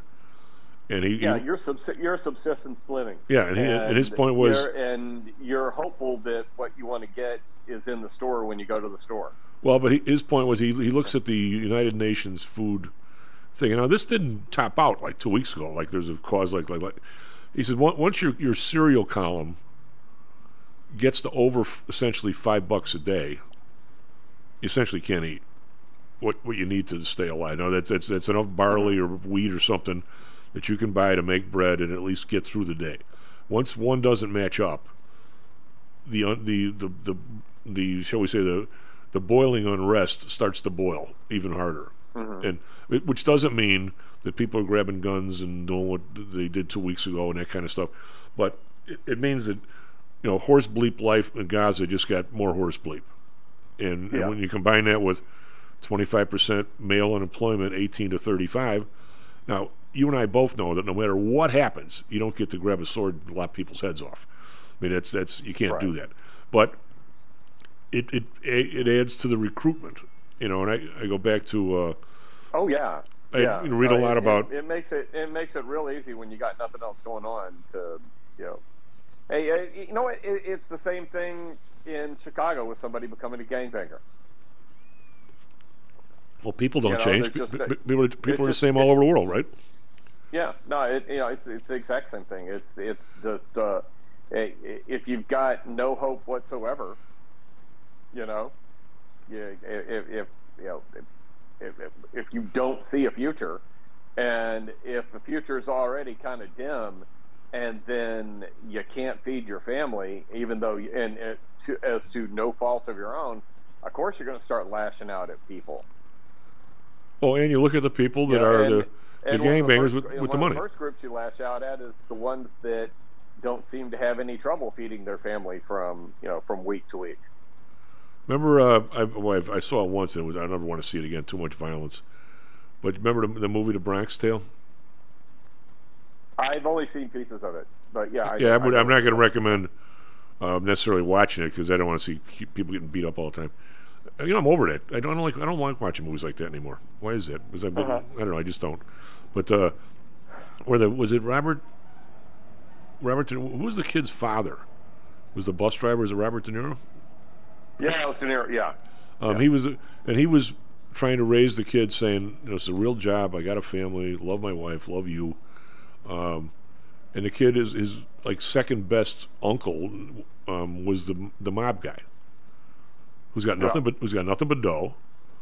You know, and and it's it's sort of like in some neighborhoods here, even if you found somebody a, a job with some training and all the other stuff, you're comparing that to the drug dealer in the street, and people are going, "That ain't no dough." right? yeah, Yeah, and uh, in in that movie, uh, you know, De Niro, who's the uh, the bus driver, his wife leaves him Yeah. because he's not because he's not willing to. And and all they wanted him to do, I think, was like, you know, they would give him a package and he would drop it off to somebody else at a different stop on his bus stop. It Right. wasn't really. Uh, but he wouldn't go down that route, and yeah, he, he lost his wife, and it, his son didn't have a whole ton of respect for him, and everything else. Yeah, I mean, it's a these these problems never go away, right? Right. I mean, I mean- and so i it, it's a matter of a you know it, it it's just you know life ain't easy. I, I don't think you know it just isn't. Uh, it, it, and uh, for a vast majority of people around the world, every day is a struggle, and there's only so much you can do. And and if you're doing everything you can, and they keep you know they they keep moving the the, the goalposts on you, and when I say moving the goalposts on you, it's raising prices Yep. faster than you're making money. Of course, you're going to be pissed off. Well, I mean, you look in. You know, in I mean, I'm there. There's stuff going on around. You know, there's there's stuff going around uh, on around me from day to day that that I'm pissed off off about all the time, but I'm too busy trying to teach school and do consulting and everything else to to you know take up arms and or, or even you know make a protest sign and do anything about it. Uh, I think you know a little. You know, if if if it were a lot worse, I, I who knows how I would react. Well, I, I uh, as you know, my the one area of I think unusual expertise that I have. Well, I know a lot about options for for my clients, but I think I, I know more about the inflation stuff than most people because I did that on a day to day basis when I got out of school, and I Uh-huh. happen to be old enough to have witnessed most of the time last time this happened, and I, and I I'm pretty conversant and the things that are different. And one of the things that are different this time is I think our government essentially has lied all along about how bad it is, which has caused consternation, has caused unrest Oh yeah. on every level here. Yeah. I mean, you see it. I mean, uh, And and if you think the U.S. government lies about how you know the, the lies about inflation in the day to day life, you know, figures that are out there for political purposes, can you only imagine uh, in other countries how you know how much of a disconnect between the actual numbers and the day to day life there really is? you know what, Russell? I think the UK is way straighter than us on numbers. Uh, yeah, I do too. I do too. I was actually thinking of Turkey because Oh, I oh, yeah, believe but- the head guy. I believe the head guy in Turkey actually took over as head of the central bank for a while well. Oh yeah, oh yeah. It's I mean, uh, it's, it's, that's an absolute joke. It's not a joke in terms of how people are living, but it's an economic joke what the guy's trying to do. You know, the the numbers out of China are nothing more than made up, but you know, there's there's probably a wide spectrum of uh, you know accuracy with respect to government numbers around the world, and uh, ours are we we it's obvious that ours are less than accurate. But in less transparent societies, you can only imagine the disconnect between what, what the leadership tells you and what's really going on. And you know what? There's there's a damn good chance that leadership thinks everything is hunky dory as well. Well, because they don't. Well, I'll tell you what. You listen to the the people who have the high enough end jobs that are on CNBC all day. Not Mhm. one of them appears to have a, has, has any connection to regular people there that I can see. Oh gosh, no. And there's and and and I'm you know it's it's a real you know it's almost like punching down at this point where you make fun of the cognitive abilities of Biden. Yeah. But he you know he may think it's morning in America. Yeah. Well. And and people who don't know my reference, that's the uh, that's the Reagan video. That's the Reagan campaign video where they were like, you know, let's let's get our let's get our stuff together here, people. Or, you know, we're, we're let's get the '70s behind us and move on. Well, you know, Uh, it's, it's Biden, Biden might actually believe that you know outside of the White House that everything is just beautiful in America right now. well, he might. Yeah. uh, You know, but it is. I mean, he really may think that. It's all. It's sort of interesting. We'll we got to go to break, but I'll just make this last comment. My my my buddies at the uh, well, I keep saying this that worked at the Fed that I see so rarely now because nobody's back to work over there, which is I can't even go down that road. But uh, in terms of my opinion, but the uh, the one one night I was saying, you know, these inflation numbers. We we had just come through uh, a Fed meeting, and I said, you know, these inflation numbers are wrong, and here and here's here's why they're wrong. And I was going through the part about hospitalization for 25 years has been seven percent of the basket, when it's 20% Mm-hmm. of the economy. So, if you were if you were to move that number up to 20 percent of the economy, we haven't we've been in a recession for two decades. If you if you add that to the the deflator, right? Yeah. Uh, so, and, and well, something I never thought of, uh, although I guess it's probably very true. Uh, one of the guys who's actually been a guest on the show, he said, "Tom, the one thing you can't do as a as, as a Fed Board of Governors meeting, when everybody shows up, is the first thing you do is start pissing all over the Bureau of Labor Statistics numbers. That's not your job. That's their job. You accept the numbers." And I Mhm. go, I guess you can you can piss on my shoe and tell me it's raining, but do I really have to believe you? I mean, uh, you know, I, he's probably right. The last thing you want to do is spend the first day of your two day meeting, some idiot like me, you know, saying the numbers we're looking at are all screwed up, and the rest of the people are looking at me like that's not what we're here to talk about, you know, type of thing. Yeah. I, I, I sort of I sort of get it, but it, but also at some at some length of time, when you keep looking at the same numbers and you just you, you just you know came back. By the way, uh, t- we sent it to you. I don't know if you if you read it. You're you, you have a buddy out there. There's a guy who is I have a buddy out there. there's a guy who does your McDonald's thing and absolutely scrutinizes the price of the Big Mac as being their signature thing. It's never on the dollar dollar menu, and he's got the price of the Big Mac up since February 20th, since COVID, up 45 percent, and he's convinced that inflation countrywide is somewhere between 40 and 45 percent, which is exactly my number. He's he's the McDonald's guy. Would you concur with him? I would totally concur with him. I bet, I bet you want to meet him. Totally. I, I, I, I would totally concur with him. Now, now you got me looking through my DoorDash to see what my McDonald's cost me the last time I ordered it. Well, because I'm totally confused about something's on the dollar menu, then it's two bucks in the dollar menu. They've totally confused me. I can't tell. I know it's going up, but I can't tell you how much. I, I'm, I, they, they've they've totally confused me at McDonald's. I, I, mean, I know it's going the, up, the but I- dollar, the dollar menu is a dollar fifty now. yeah, and then there's stuff on there that's two bucks or two fifty, right? Yeah. Anyway, SP futures, ain't- SP futures down 16, NASDAQ futures down 81.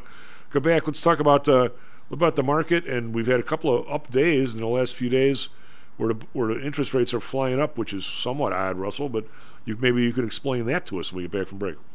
How much confidence do you have that your investments will make you wealthy? Do you truly know the odds? Welcome to Luckbox, the control freak's guide to life, money, and probability. Luckbox shows you how to factor in the likelihood of success before you commit to an investment or any other life decision. Your brain is smarter than your gut, and that's why you owe it to yourself to read Luckbox. We've made it easy because Luckbox is free for one year at luckboxmagazine.com/jocks. Each new issue dives deep into the current investing climate, separates the signal from the noise with timely, actionable trading ideas, and equips you with savvy investing tactics you don't already know. All while exploring how to live your best life through music, spirits, food, sports, travel, fitness, and a whole lot more. Luckbox is the essential magazine for proactive investors who are hell-bent on controlling their financial futures. It's for overachievers and alpha types who don't buy into Wall Street's investment gurus. It's for mavericks who believe in life, luxury, and the pursuit of happiness. It's for you. Smart investors don't bet on possibilities, they play the probabilities. Luckbox is $7.99 on newsstands, but you can subscribe for 10 free digital issues at luckboxmagazine.com slash jocks. Don't rely on luck. Get Luckbox at luckboxmagazine.com slash jocks. Hello, this is Tom Howell, the Chief. We've talked a lot on the show about risk and suitability, about how your portfolio should match your age, income, and risk appetite.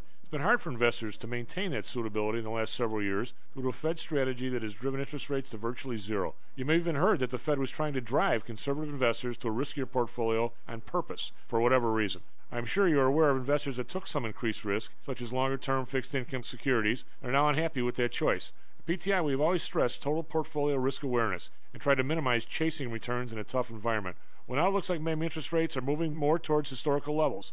Everyone needs to be aware of what that continued movement might do to your portfolio, both good and bad. We also have a stock market that seems to have stalled, at least for the short term. I think it's time for everyone to take a serious look at their goals, their risks, and their portfolios. Do they match? If not, we can help. We have a signature protected index program. We have ways to hedge against interest risk. We can make that portfolio right for you again. Go to PTIsecurities.com or call us right now. The market can change very rapidly. That's PTIsecurities.com. Hi, I'm Audrey Johnson, an owner of Home Source Realty and a frequent contributor to Stocks and Jocks. If you're nervous about the stock market and considering diversification, or are looking for a rate of return way better than your banks, consider adding rental properties to your portfolio. Whether it's a condo, single family, or multi unit building, I can help you select a property that meets your financial needs. Call or text me at 708 349 3456. That's 708 349 3456. Or visit my website at myhomesourcerealty.com. That's myhomesourcerealty.com. Stocks, jocks, Stocks and jocks. stocks and You are out of control. Here, right now, right here, right now, right now.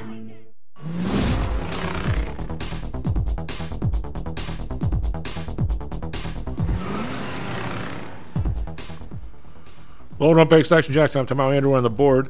Um, S&P futures down 17. Nasdaq futures down 85. Uh, Russell, because I uh, sometimes I'm, when I'm looking at all stuff, things slip my mind. Would, don't, don't, uh, make sure think about. Have you ever heard of that Bitcoin uh, stealing in 2012 from the Silk Road thing? I seem to recall some of that. You might know more than me.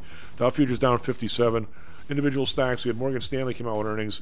Uh, stocks down uh, 224. So obviously those weren't liked all that much. Uh, Procter and Gamble they came out with earnings. We talked about this earlier, where they managed to have a six percent rise in revenue, even though their their volume is down. So that means they raised a lot of prices. If you ask me, uh, not saying it's bad. I'm just saying that's what's happening there. Over in Asia, Nikkei up up one. Call that flat. Hang Seng down 40. Pretty quiet there, 2.2 percent, 17,732. Shanghai down 25.8 percent. So they're hanging above 3,000 there, but not by much. 3,058.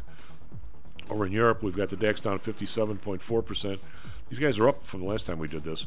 Uh, FTSE down 40.5%, CAC around down 22.3%. They were all down 0.7% uh, an hour ago, and now they're down eh, 0.4. So they've, they've come back some. Uh, U.S. yesterday, this this is a, a, a picture that doesn't tell you anything. Dow was up 13, S&P down 43 cents, Nasdaq down 34. We actually were down heavy, came back to even, went actually up pretty heavy, went down again, and then came back to even on the close. So it was a very uh, volatile intraday yesterday, intraday, uh, but not volatile day by day. 10 year uh, unchanged, 4.86. The Bund up two basis points, 2.91. Japan up three basis points, uh, 0.82. So they're making their way up toward a point in Japan, which is that's, that's a several decade high over there. Oil up a buck 42. This is down from last time we did this. It was up over 2%. Now it's up 1.6%, 88.08. Brent up 143, 91.33. Natural gas up 3 cents, 311. RBOB up 2 cents, 231. Gold continuing its rally, up 26 points, 1962. This thing was like 1850 last Thursday. It's been a huge move in gold here. Uh, one month high after uh, like a 12 month low. It was kind of weird. Silver up 41 cents, 23.43. Copper up 2 cents, 360. We're going to get Russell's opinion on, on the metals here as well. Bitcoin down 101 bucks, 28,380. Still keeping most of that big rally the other day. And the U.S. dollar virtually unchanged. It's up a little bit against the, the euro and un- exactly unchanged against the uh, British pound. So 105.5 on the euro and 121.8 on the uh, British pound, kind of where it's been for a while. Andrew, what do you got for us? Traffic, weather, sports. All right, it is uh, 7:40 here in Chicago on Wednesday, October 18th. Starting off with some sports and some basketball. Uh, the Bulls lost to the Raptors yesterday night. It was 106 to 102. And over in baseball, the Diamondbacks lost to the Phillies 0 to 10. Uh, over to Chicago weather. It is currently 47 degrees. We got mostly cloudy skies right now, and I believe it's going to stick around most of the day. We have a slight chance of rain into the night, uh, but we're going to have a high of about 68 today, and that's going to hit around 5 p.m. And over in Phoenix, they're currently at 69 degrees. They're going to have clear skies. They get up high of 100, and that's going to hit also around 5 p.m. Now, finally, for Chicago traffic, Looks like still no major accidents to report. However, it is a heavy one coming in from every direction. I expect very heavy delays in the middle of the. Uh, I'd turn back if I were you. Oh yeah, it's one of those days. Uh, Austin Boulevard in the middle of Eisenhower is looking very heavy, uh, and especially if you're coming in or coming out of the Kennedy, uh, that's all the way from Austin Avenue to nearly downtown. It's pretty heavy delays over there.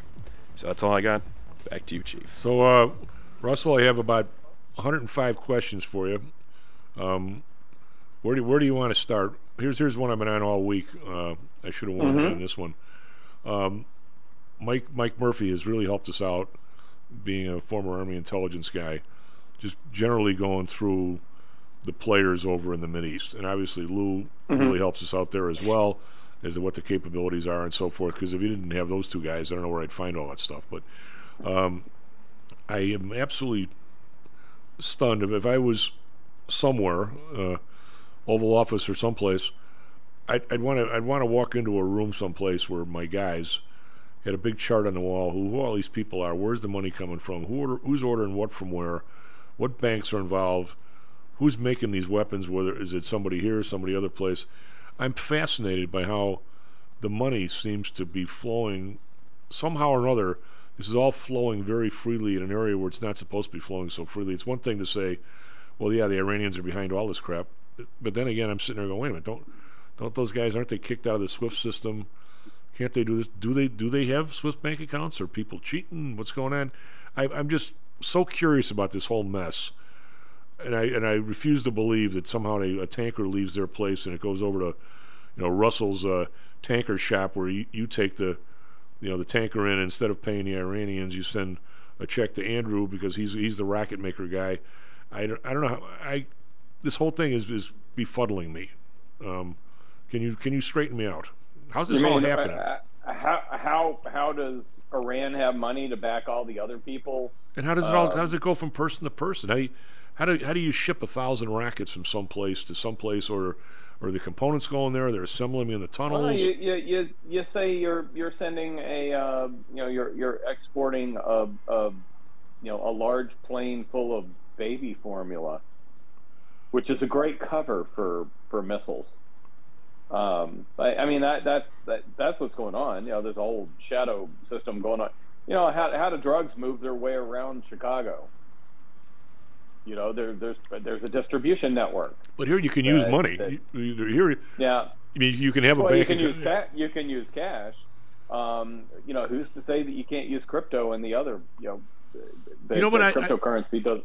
I know, but I- I mean, there there are alternatives. To, I guess where I'm going is there are alternatives to the SWIFT system. Okay. You know, uh, and, and and and Russia's even tried to create one because I think they got kicked out of the SWIFT SWIFT, SWIFT system for what they're doing right now. Um, so there are all kinds of alternatives. Plus, when you have government entities that are probably willing to participate, um, you know, you can't tell me that that if there's a buck to me be made off of helping Iran get weapons from, let's just say, North Korea, and ship them to, you know, the just south of Israel to the people in Gaza. Uh, my my other understanding is a lot a, a lot of these things are, you know, crafted at home. Um, you know, I you know people were like, where did they get all these rockets and missiles? You know, apparently uh, they'll they'll take the pipe that you need for plumbing, and there's a and they'll turn those into like little rockets with bombs on the end of them. So I, I think there's a lot of you know doing stuff in your garage to go to go throw at the Israelis going on in Gaza as well. I don't think there's a lot of. I guess the 5,000 things that were you know launched at Israel, I don't. I'll bet you 4,900 of them weren't all that sophisticated. Oh no, I mean that's why Yeah. uh, Mike was Mike was saying the other day because you you read stuff. You know, I've I've heard stuff of people. Hey, we left all our crap in Afghanistan, and they're just buying the stuff. And Mike saying, we we haven't had a non-guided, you know, just a blind, almost like Scud missiles in 50 years. I mean, we didn't leave that in Afghanistan. We don't have anything like that anymore. Where you just send a thousand rockets and hope they land someplace, you know, where you're going to kill somebody. But Oh yeah, and and apparently, you know, on uh, along those lines right there, um, several hundred rockets that got fired from Gaza landed in Gaza. well, that's what they're thinking Like happened at his they- you know, hospital. Well, that, that that's the excuse on the hospital. Yeah. But, and and um, I've heard two different things on the hospital. I've heard that maybe you know they shot themselves in the toe, but then I also heard that uh, they may have been launching rockets from from the hospital to cause a response. Oh, maybe. You know, and, and with the fog of war, God knows what's really actually going on over there, other than people are getting hurt. Yeah, I would uh, really recommend if anybody has a few hours to read uh, the Dogs of But War. the financial, yeah, and, and you brought up the Silk Road guy, um, who who I, I was familiar with with all of this. Uh, you know, although I think the story, I learned some things reading the story you referred to in the first hour about that about that guy. Um, have you seen a picture of the guy? Uh, I saw some of the pictures of the guys that are uh, um, the, around the video of his buddies showing up, his, his drinking buddies. Yeah, well, I mean, he. Uh, it, it, I kind of feel bad for him. He's, he's you know, an o- overweight. Eh, He is. He is the. There are a couple of pictures that he has of himself with a couple of girls in bikinis. There is no way on God's green earth that those girls are hanging out with this fella uh, if he doesn't, you know, if, if he's not paying their way to be on the yacht and everything else. As coach Uh, says, if you got if you got dough, they'll work with you. Well, but here, here's the best part. Uh, apparently, when they were raiding his his uh, you know his little house and and he had all all of his secret stuff in the basement, uh, he had like a, a bunch of cash. And uh, a cop asked the he asked the guy. He said, "You know, why do you have all this cash? You know, you know, to impress the ladies." And and the cop says, "Well, did did did it ever work?" And and the, and, and the guy and the guy the guy said, "Well, no, not really." And he said, "Yeah, never does, man." I don't know. I don't know about that. I'm seeing his picture here. would think that- I I, think he should have taken a little more of that cash. He got a longer tie. Yeah, I mean, he, uh, I, I just, I feel bad. I honestly, it sounds kind of funny. First off, he sold, mo- he stole money from Silk Road, dude. If I had wanted to have you killed, I could have found somebody on Silk Road to do it. I mean, it was, it was a pretty bad marketplace.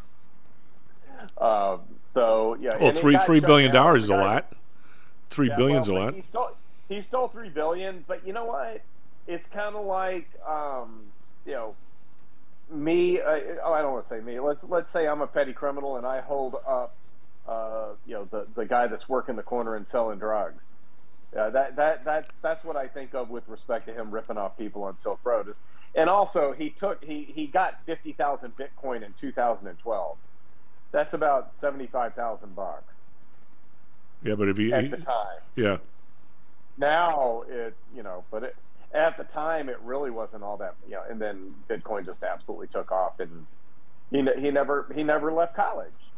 Well, that was the uh, the, the theme of, of what, probably one of the best movies, especially if you're a Chicago person. One of the best movies I ever saw was the theme was the theme of the Sting. Remember?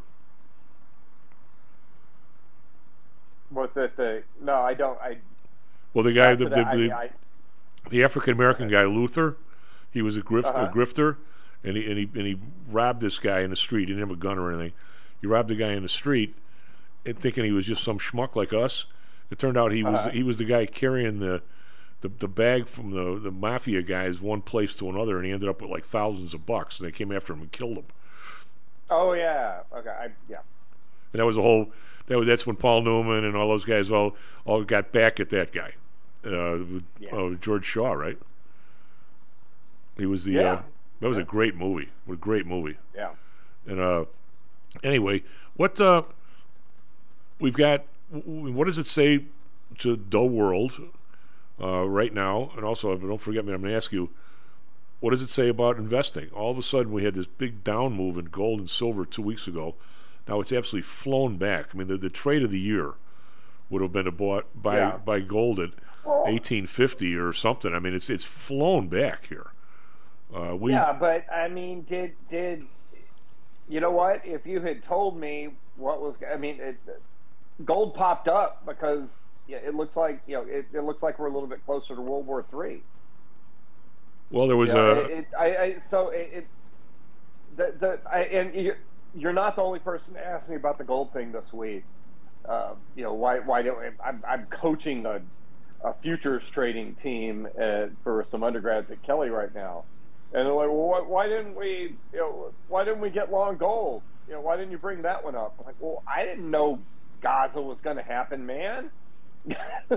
so I, do, I don't think gold is a good indication. It's copper's the one that you always want to pay close close attention to. Um, and I, it, it, I heard copper described beautifully the other day, and I can't remember who said it, but they referred to copper as uh, the commodity that has a PhD in economics, because it really is the one that that'll give you an idea as to you know what's going on within the economy. Gold's going to be a safe haven if if you know if you're worried about you know Gaza spreading throughout the Middle East. Um, yeah, You know, I, I- what, but I, I, guess we're that one. I, I think the the rally in gold lately has been more about uh, geopolitical risk than the overall economy. well. Here's my But- my question But to you. why? In the, but why? In the, a better question is why in the hell are stocks up? Well, we- let me give you one quick question more on the gold here. I'm looking at the the GC. Uh, gold was at 1950, roughly since May, maybe a little higher there for Yeah. a bit. It was right at 1950 that whole line, 1950, 1955. So it's it's pretty much stagnating. All of a sudden, between uh, my day here, between the, the 18th of September where all this stuff's starting to happen. Now, the thing in the Middle East hadn't happened yet. Goes from 1955 down to uh, uh, 1836 in, in two weeks. Mm-hmm. And I'm sitting, where did that come from? Then all of a sudden, you start getting, uh, you know, if I get a lot of listeners and stuff, you know, the Epoch Times, I don't know if anybody believes that thing, I believe some of it, talking about uh, Turkey, um, who else? Turkey, was it not China? Anyway, three countries they name have bought like I don't know how many tons of gold in the last 90 days. So all of a sudden, everybody in the world, even though gold goes down essentially 110 bucks in in two weeks, is now all over gold, and now it's back to this 1950 number. I guess my question is, I don't know that it should go to 2050 or 2550. Where did this hundred hour sell sell off come from in the middle of this whole mess, only to be bounced back? I mean, if, if you'd have bought, we're talking the low on this is, uh, well, it's where are we? We're 10-4. Where are we? We're 10-18. It's two weeks ago. So now, but if you'd have if you'd have sat there in 10-4 and said, uh, Jesus, I'm going to buy some of this crap, you've had a, you made your year. I mean, I, but I had no Yeah. idea why it was going down, so I didn't want to buy any more. I, I mean, I, I have the stuff that I have for my people are protected by puts, so we rolled the puts down and got a little longer, but still, you know, we didn't want it going down, and now it's flown back up here. We've had a real nice couple of weeks, but I have no idea why it went down. I, I didn't buy any more down there. I should have, obviously, but I mean, I, I think there. I think there was beginning to be an awful lot of concern that uh, we were going to get some sort of economic slowdown sooner rather than later, regardless of how hot the recent numbers have been. And when the recent numbers have been somewhat hot, uh, there's been this impression that the Fed may need to hike rates one more time to fight inflation because we've got a couple of really positive numbers, which could accelerate the economic slowdown that everybody sees on the horizon. And that's why you got the sell off in gold. The you know the switchback was basically the war. okay. So what gold? If you, and, and I have this weird thing. I've been involved in the markets too long. I practically personify markets. So I'll talk about like I'll talk about gold now. It almost sounds like I'm talking about a person, but gold, you know, gold was all about you know geoeconomic situation, maybe under a bit of pressure because you've got uh, places that need to, uh, you know, entities like Russia that uh, some of their sources of income have been cut off. So maybe one of the things they need to do is sell gold to keep funding their war effort. Uh, so there's an equilibrium there. But then when, it, so you have some buyers that maybe uh, are buying gold either because they need it for an input or just is a speculation on what's going on in the world. All of a sudden, it looks like, yeah, everybody's expecting a slowdown in the economy in 2024. It's going to come more quickly if the Fed has to raise raise rates a couple of times. I got news for you. It's already So here. I think I think that's what I mean. I really I think that's what put gold under pressure. it made me feel better about being short stocks. And then this pop that we got recently, I, I just assumed that had nothing to that that, that was all about war. Your uh, and I didn't think about the economy. your uh, your girlfriend AOC a couple of weeks ago said we need we need people that instead of looking at the economy on a sheet of paper, look look at the economy out their window. I can't You believe know, she hey, said and that. by by the way, if I if I'm getting a girlfriend in Congress, it's Lauren it's Lauren Boebert. It's not AOC. Who's Lauren Boebert? Uh, should, should I know her? She's the one from Colorado that that got in trouble for, uh, you know, basically heavy petting a guy when she was at a play recently and got kicked out. Oh, yeah. Yeah, but you don't she's need, a little bitty brunette. She's a little bitty brunette girl that that always has a gun with her. Oh well, but you, you you don't need any of that. You got a nice wife.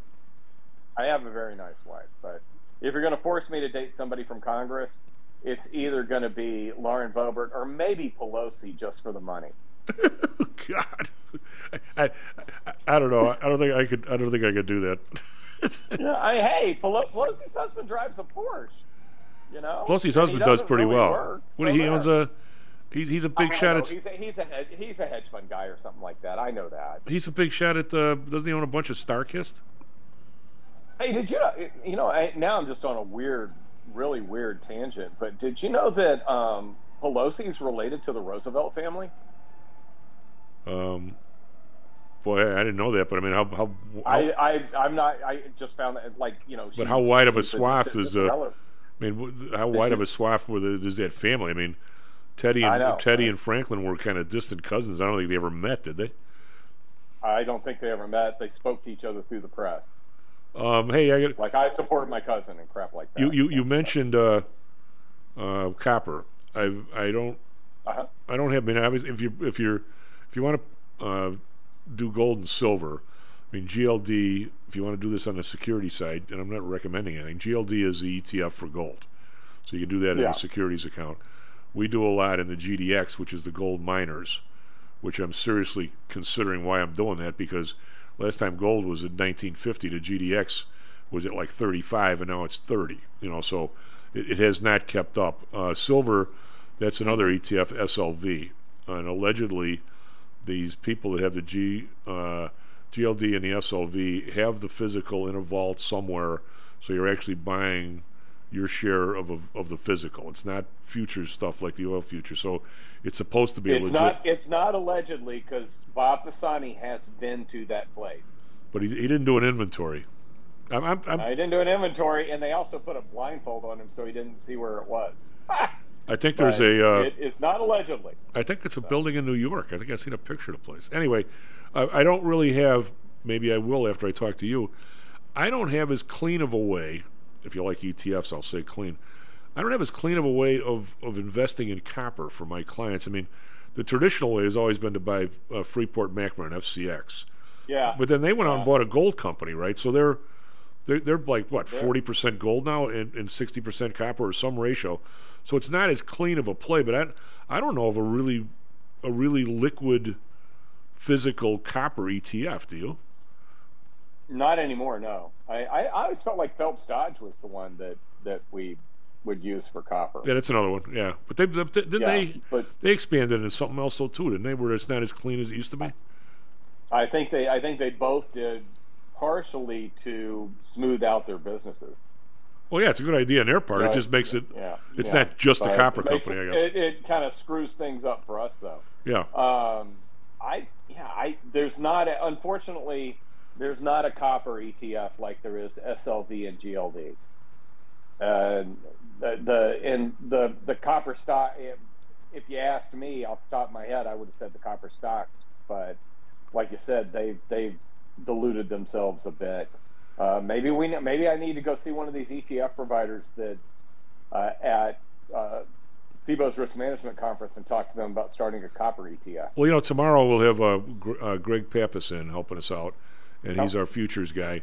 Uh, I'll, I'll have him explain. Or, I know there's a futures contract for copper, but I think it's, I think it's huge. I think it's way too big for individual people. I mean, you could, if you wanted to trade that, I mean, you could sign up with the PTI's uh, uh, our stuff with uh, IB, our inter- interactive broker um, online trading piece at PTI, and uh, you could trade there. But I think it's a really big contract. I don't think it's anything a retail person wants to do.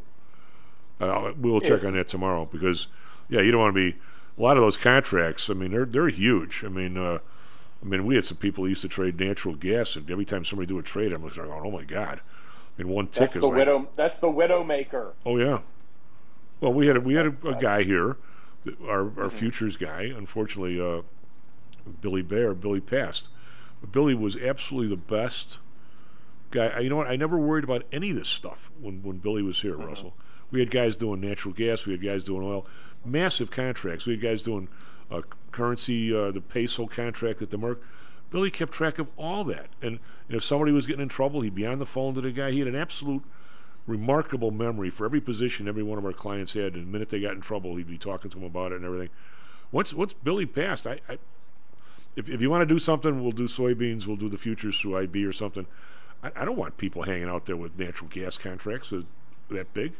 Well, if I don't have Oh, him, gosh, no. and I don't, I don't have him, so I don't, I don't know where I'll ever find another one like a guy like that. But that, that's the world's toughest job to be a risk guy for futures. My God's sake, you don't, you don't have, you know, it's not like the the securities where you got to put up half the money and you got half the money as a as a buffer. Oh no, it's it it's. I hate teaching margin. Yeah. That's all I got to say is I hate I hate teaching what you're talking about. Right Actually, it's no longer margin on the futures side. It's good faith deposit. How do you like that? Uh, so you get a good faith deposit call. Yes. We need a little more good so faith. more positive than margin call.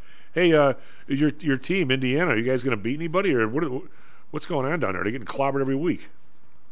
They get clobbered every week. That's just uh, they'll, they'll they'll have a good shot against Purdue. What about Northwest? I guess they could probably beat Northwestern. I don't think they play Northwestern this year. Well, no good on that. All right, but one of these days, I hope I get to see you. I saw you for a brief moment. I Uh, know. I'm I'm just not around that much.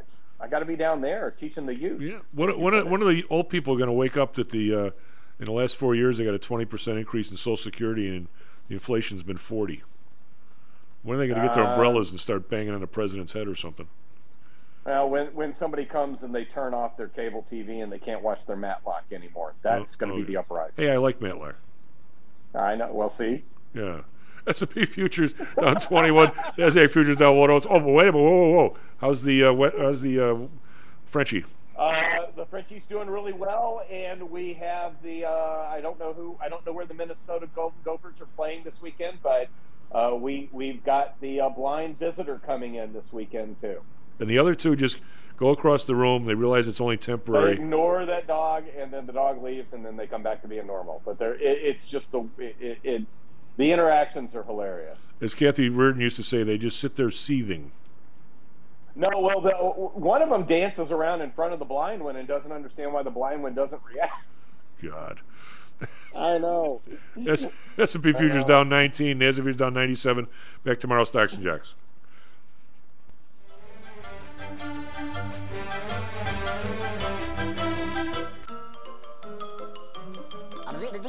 That's all, folks.